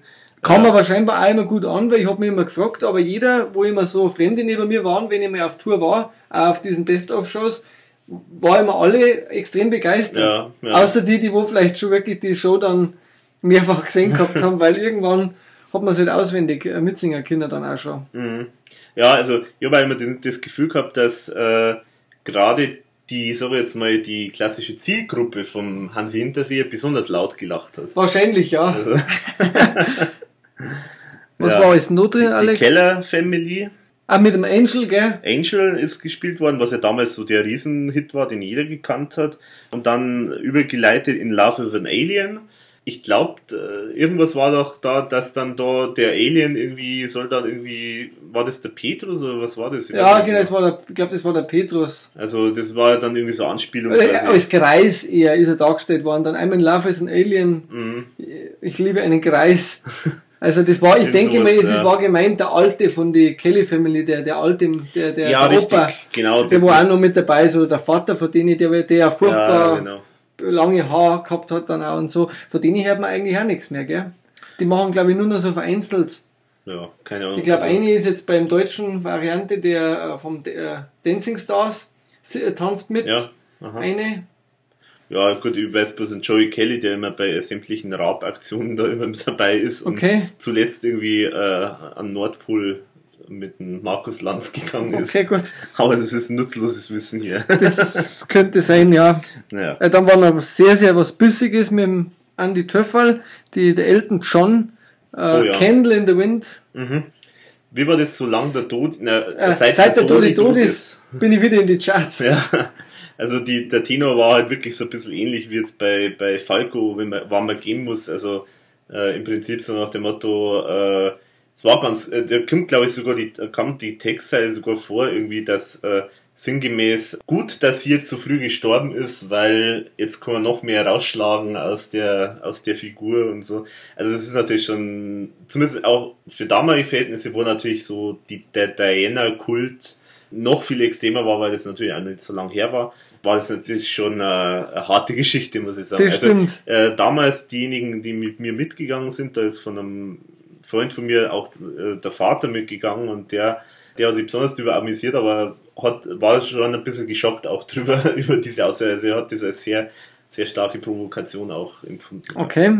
Ja, dann war noch das Kuhsteinlied. Also eigentlich das Heimatlied, aber nur die, die, die erste Phase, also Mhm. der, der, der, die Version vom Kann den schwarzen Sünde sein Album. Äh, würde ich live übrigens auch gerne mal wieder hören. Wäre wär natürlich schön, ja. Also äh, gerade in Kombination eben mit dem Wir marschieren wäre wär wieder schön. Das war ja auch so ein Dauerbrenner, der lang drin ganz war lang äh, jetzt gespielt war er wurde. lang nicht dabei, vielleicht wäre das wieder mal Vielleicht was. ist es mal wieder was, ja. Wäre auch sogar irgendwo thematisch, da es jetzt auch wieder ein bisschen politischer sind, wieder passen. Ja, Und äh, in Dänemark marschieren ja auch schon wieder welche. Die sperren uns aus zurzeit.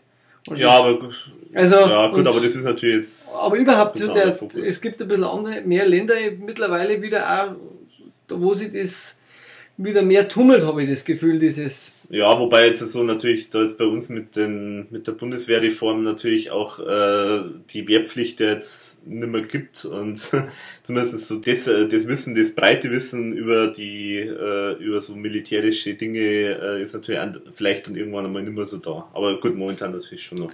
Gut, und dann war nur das Ausdruckssanatorium, das hat uns auch ewig lang begleitet. Mhm. Ja, und da war eigentlich im Prinzip alles schon dabei fast, was man später noch gekannt hat. Das war eigentlich, eigentlich genau das. Genau, STS, die drei Nummern, Ja. Ambros, Fendrich, die IRV, Bandscheibenvorfall, der Maffei, über sieben Krücken musst du gehen, oder auf sieben Krücken musst du gehen, und dann der Kurti, wenn man gehen muss. War man gehen muss. Wobei das wahrscheinlich jetzt thematisch auch nicht mehr so passt, weil Falco verblasst langsam jetzt auch. Also so dieses, wobei die Plattenfirma schlachteten zwar so weihnachtlich meistens aus, Ja, einmal im Jahr, aber ich denke mal, thematisch ist jetzt irgendwann, äh, wird das wahrscheinlich irgendwann nicht mehr vorkommen dann. Ja. Ja, das waren eigentlich so die Songs und du hast gesagt, du stellst es ja auf die Seite, dann kann man Ja. sich nochmal für die und sollte da noch irgendwas fehlen oder vielleicht einmal was gespielt worden sein, was wir jetzt nicht gehabt haben, alternativ, dann würden wir uns natürlich da auch drüber freuen, wenn das noch jemand anreichert. Mhm. Ja, Und ergänzt. natürlich. Das wäre schön, wenn, wenn irgendwas fehlt oder was falsch ist. Immer überhaupt damit. irgendwelche wichtigen, interessanten Informationen über das äh, Himmel-Hölle, äh, Tour und Album oder wie gesagt der Kalender. Ja, genau. Also würde mich, würde mich darüber freuen, weil gerade bei dem Album würde mich, würde mich wirklich noch mehr interessieren, ob es da vielleicht noch Dinge gibt, die man nicht weiß. Also Mhm. Genau. mehr mit euren Infos. Wir haben jetzt alles preisgegeben, was wir. Genau, also ein, ein, eine Geschichte wollte man nur kurz sagen, das war halt mit der damaligen Bandbesetzung. Stimmt. Ähm, das eine war ja, das haben wir schon angesprochen, mit Anders Stemmno, der den Hörsturz hatte. Ähm, das heißt, da war Alex Deutsch am, am Schlagzeug. Später ist dann 98, Ende 98 dann der Bertel Baumgartner dann äh, eingesprochen oder hat den Job dann übernommen. der einmal Alex dann von dem Titus Vardon vertreten wurde bei einem Konzert oder bei zwei. Ganz später dann. äh, Aber spielt jetzt da keine Rolle. ja. Genau, und dann war halt ähm, Leo Bay auch schon dabei, Genau. der auch eben, wie gesagt, auf der Bühne gespielt hat. Bis heute. bis heute noch dabei ist. Und äh, ähm, meines Erachtens immer besser wird am Bass. Und auch sehr, so live. spielt, ja. Live auch, muss ich sagen, schon immer wieder mal versucht, da sich einzubringen, auch wenn jetzt nicht mehr so mit Sketchen, äh, weil die Mhm. sind eigentlich seit der 100-Jahre-Show hat er ja keinen eigenen Sketch eigentlich nicht mehr. Nee. Ja, doch, es gibt ja immer wieder also so die Ambros-Nummer und, äh, Wer wenn die und kommt, dann der ESO-Terror. Ja, äh, äh, die ist aber nicht immer dabei. Genau dann, ähm, ja, dann ist der Nino Holmer nicht mehr dabei gewesen mhm. und Franz Zettel hat dann Franz Zettel, genau, das Ganze übernommen sozusagen, hat nicht nur Keyboard gespielt, sondern auch äh, Blasinstrumente, hauptsächlich Saxophon eigentlich und, und Trompete, genau. Und später dann, äh, bei einer späteren Tour, gab es ja mal eine wunderbare Version von Murtal, wo er dann nochmal so Oboe spielt. Oh ja, genau, richtig. Also, wenn du dich noch erinnerst, das Mhm. war dann so bei diesen Best-of-Shows, die wir es dann später gegeben haben in die 2000er Ja. Anfang. Das war auch toll. Also, so gehört, glaube ich, habe ich das da auch nicht. Ich glaube sogar, dass er bei Himmel Hölle schon diese Oboe so gespielt hat. Hm. Bin, bin, mir aber ich nicht mehr, bin ich mir aber jetzt auch nicht mehr hundertprozentig Ja. sicher. Ja, der ist ja bei STS mittlerweile bei den Live-Konzerten immer mit dabei, der Franz Zettel. Mhm. Er setzt jetzt, so- hat da quasi als Musiker bei den Live-Tourneen. Denke mal, er wird bei der Tour, die spielen heuer wieder, auch mit dabei sein. Mhm. Ja, und verdient Und- sich sozusagen so als Musiker bei diversen Projekten. Ja, macht ja beim Andi Töffel in dieser Show. macht man die Töffel mit in der äh, Töffel, wie heißt es? TA TAV, Töffel Andi Wish, na, Töffel Andi Wischen, also TAV. Ja, äh, irgendwie so ein bisschen angelehnt an Harald Schmidt, dieser Schriftzug. ja, und natürlich äh, Namensverwechslung mit ERV ist natürlich auch wahrscheinlich gewollt, also äh, Ja, ja, das kann schon sein, ja. Ja, also gut, aber ja, wenn Aber er hat gute Parodien gemacht bei der IAV, von dem her soll man auch nicht jetzt zu schmälern, auch wenn er vielleicht beim dem einen oder anderen nicht mehr so beliebt ist. Hm. Ja gut, klar, klassisch Thomas Spitzer natürlich an, an, an der Stromgitarre, Kurt Keinrad Mhm. und das wäre eigentlich die, die damalige die Besetzung, genau. die, Ja. die ja bis heute im Grunde, also bis auf den Franz Zettler und an die Töffel, die dann später ausgestiegen sind, äh, aber auch durch zwei vorzügliche Musiker ersetzt worden sind, meines Mhm. Ja, Erachtens. Genau, so kann man sagen. Wir haben halt noch meistens, das haben wir jetzt gemacht beim, beim ersten Podcast, dass der ähm, Alex und ich dann noch so die Idee hatten, wir können ja euch noch was ans Herz legen, an Musik, die vielleicht ganz eine andere Richtung gibt. Mhm. Und was hast du heute mitgebracht, Alex? Oder was hast du Schönes? Ja, also ich habe zwei, ein, also eins vielleicht, oder ich sage zwei etwas kürzer. Ähm, das eine ist jetzt äh, ganz brandaktuell. Es war jetzt, also wir, wir nehmen jetzt heute auf an dem Tag nach dem Eurovision Song Contest. Ähm, da gab es einen äh, Teilnehmer, und zwar das, aus Portugal. Die haben leider im Finale, sind, haben sie es nicht geschafft, aber die waren im Halbfinale dabei. Und das ist äh, eine Gruppe, die heißt Ho- Homens da Luta. Ähm, das heißt übersetzt äh, Menschen des Kampfes, habe ich mal rausgesucht. Und zwar sind die aufgetreten mit dem Song A Luta e Allegra. Allegra. Ich, ho ich hoffe, ich spreche es richtig aus. Das Interessante an dem ist, die sind mit einem Song aufgetreten, also die sind eigentlich eine äh, Comedy-Truppe, die im Fernsehen eine Sendung haben und die auch Musik machen. Und die sind aufgetreten mit Verkleidung. Also die sind aufgetreten in verschiedensten Berufskleidungen, also als Bauarbeiter und als äh, Büromensch und so weiter. Und äh, dieses Lied, das sie da gesungen haben, das ist eigentlich so ein bisschen so ein, eigentlich so, klingt wie so ein Arbeiterkampflied, mehr oder weniger. Also so richtig so Marschmusik und äh, äh, alle singen und äh, also richtig so auf die Zwölf. Eben auf Portugiesisch gesungen, also das heißt, ist natürlich für einen Eurovision Song Contest äh, vielleicht dann schwieriger, äh, wenn die Leute nicht wissen, was da geht. Aber das Spannende fand ich ja das, dass es halt eigentlich wirklich seit langem mal wieder so ein Auftritt war von, von einer Band, die halt vielleicht auch ein bisschen ERV äh, ähnlich oder angelehnt ist, ähm, weil sie eben eigentlich Satire äh, auf die Bühne gebracht haben von dem Eurovision Song Contest und auch eine politische Aussage, weil in dem Lied geht es eigentlich im Prinzip Anspielung auf die sogenannte Nelkenrevolution. Das war damals in Portugal quasi die so eine Art stille Revolution, in der die Diktatur, äh, das Regime abge, äh, abgewählt wurde oder äh, abgedankt hat und die haben dieses Thema von damals, diese Nelkenrevolution, haben sie auf, die, auf heutige ähm, Zeit äh, gemünzt. Denn in Portugal ist ja auch eins dieser Krisenländer der Finanzkrise. Die sind ja sehr stark am Straucheln, äh, haben wir jetzt auch da mit den ganzen Wahlen da dann äh, die diversen Sparmaßnahmen dann ja auch äh, abgelehnt. Und jetzt gibt's ja große Bürgerproteste, große Demonstrationen, also fast schon revolutionäres äh, Ambiente. Und die haben sich da so ein bisschen zu dem Sprachrohr von dieser ganzen Geschichte gemausert, obwohl sie es gar nicht offenbar wollten. Und das, das fand ich einfach spannend und das sollten wir einfach mal gesehen haben. Also äh, nicht nur hören, sondern sollte einfach mal den Auftritt gesehen haben. Glaube ich, gibt es auch irgendwo auf der Seite vom Eurovision Song Contest zum Anschauen oder auf YouTube oder so. Sollte man einfach mal gesehen haben. Jetzt weniger wegen dem Lied, sondern halt äh, generell von diesem ganzen Gestus. Habe einfach spannend gefunden, weil ich habe mir immer gedacht, ja, was ist, wenn die RV, die ja auch angeblich mal geplant hat oder Idee hatte, da mal mitzumachen. Und was wäre jetzt, wenn die RV mit sowas kommen würde, hätten wahrscheinlich auch mit sowas keine Chance gehabt. Das heißt, die hätten da vielleicht dann auch was anderes bringen können. Aber das fand ich ganz interessant. Und das zweite, das wäre dann, möchte jetzt auch nur ganz kurz äh, ansprechen, äh, eine, eine Band, die heißt Katzenjammer.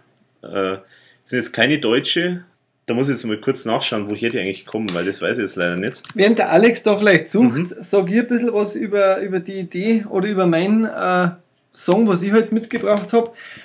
Ähm, und zwar mal ganz was anderes für, für Leute, die mal gern was Bayerisches sich reinziehen, wo sie aber das Lied dahinter vielleicht trotzdem kennen. Weil in die 80er Jahre gab es von The Stranglers ein Lied Golden Brown. Und das ist mhm. relativ bekannt in die Charts auch. Ich war kürzlich in Erding im Konzertewell, das ist einmal im Jahr, da treten in verschiedenen Band, äh, verschiedenen Kneipen verschiedene Bands auf. Und heuer war so als Haupteck die Band Sauglockenleuten dabei.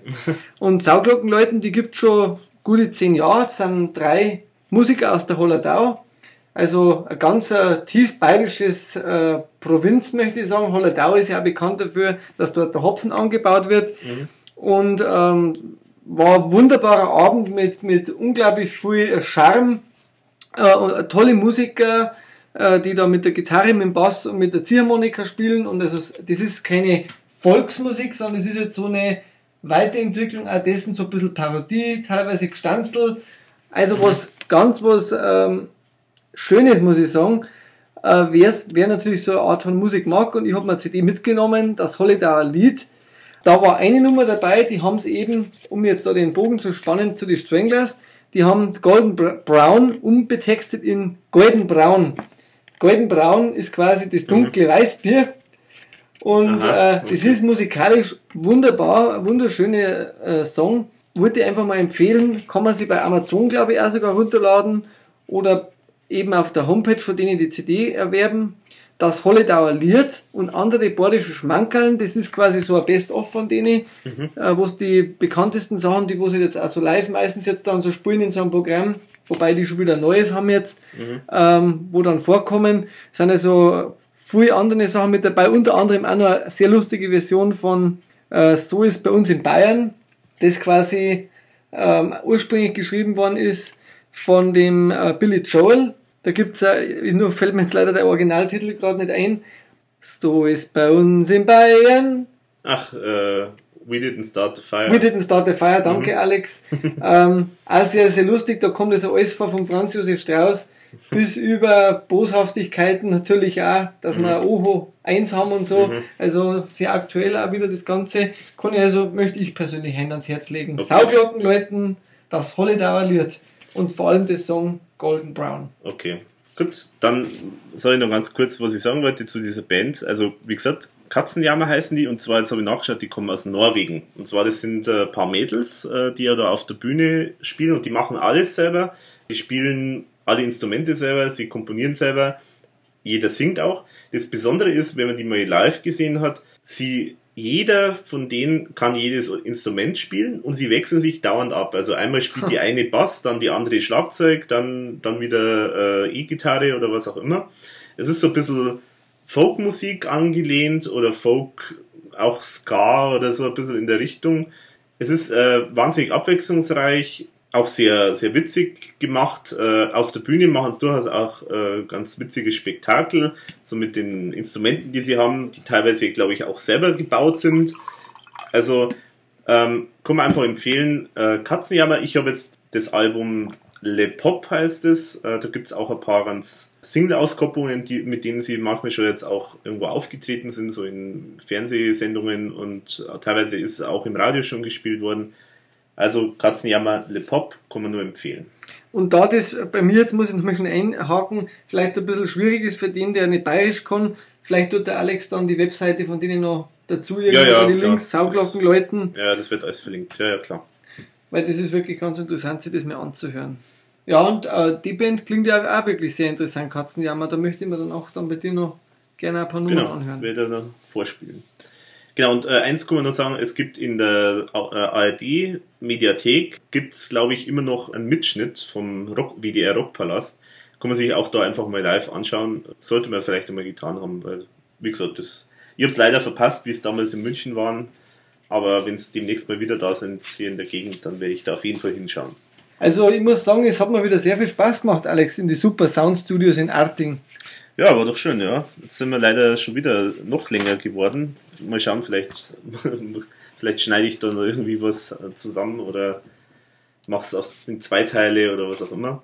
Dann, Ja, das Problem ist halt, dass wir die Tour gleichzeitig mit besprechen und da äh, Ja. brauche ich jetzt in dem Fall sehr viel zum, zum Reden und ja, aber das Schöne ist ja das, man kann ja, wie es so schön heißt, zeitsouverän äh, sich das anhören. Das heißt, man kann jederzeit Pause einlegen, Tage dazwischen warten und dann wieder einfach weitermachen. und uns das dann permanent immer wieder Rückmeldungen geben, Kann man auch machen, ja, genau. wenn man Lust dazu hat. ja. Na gut. Ja, dann würde ich sagen, dann verabschieden wir uns. Ja, servus. Guten Ja. Abend, ihr Schweine. genau, das ist ein schönes Schlusswort. Also dann, Servus.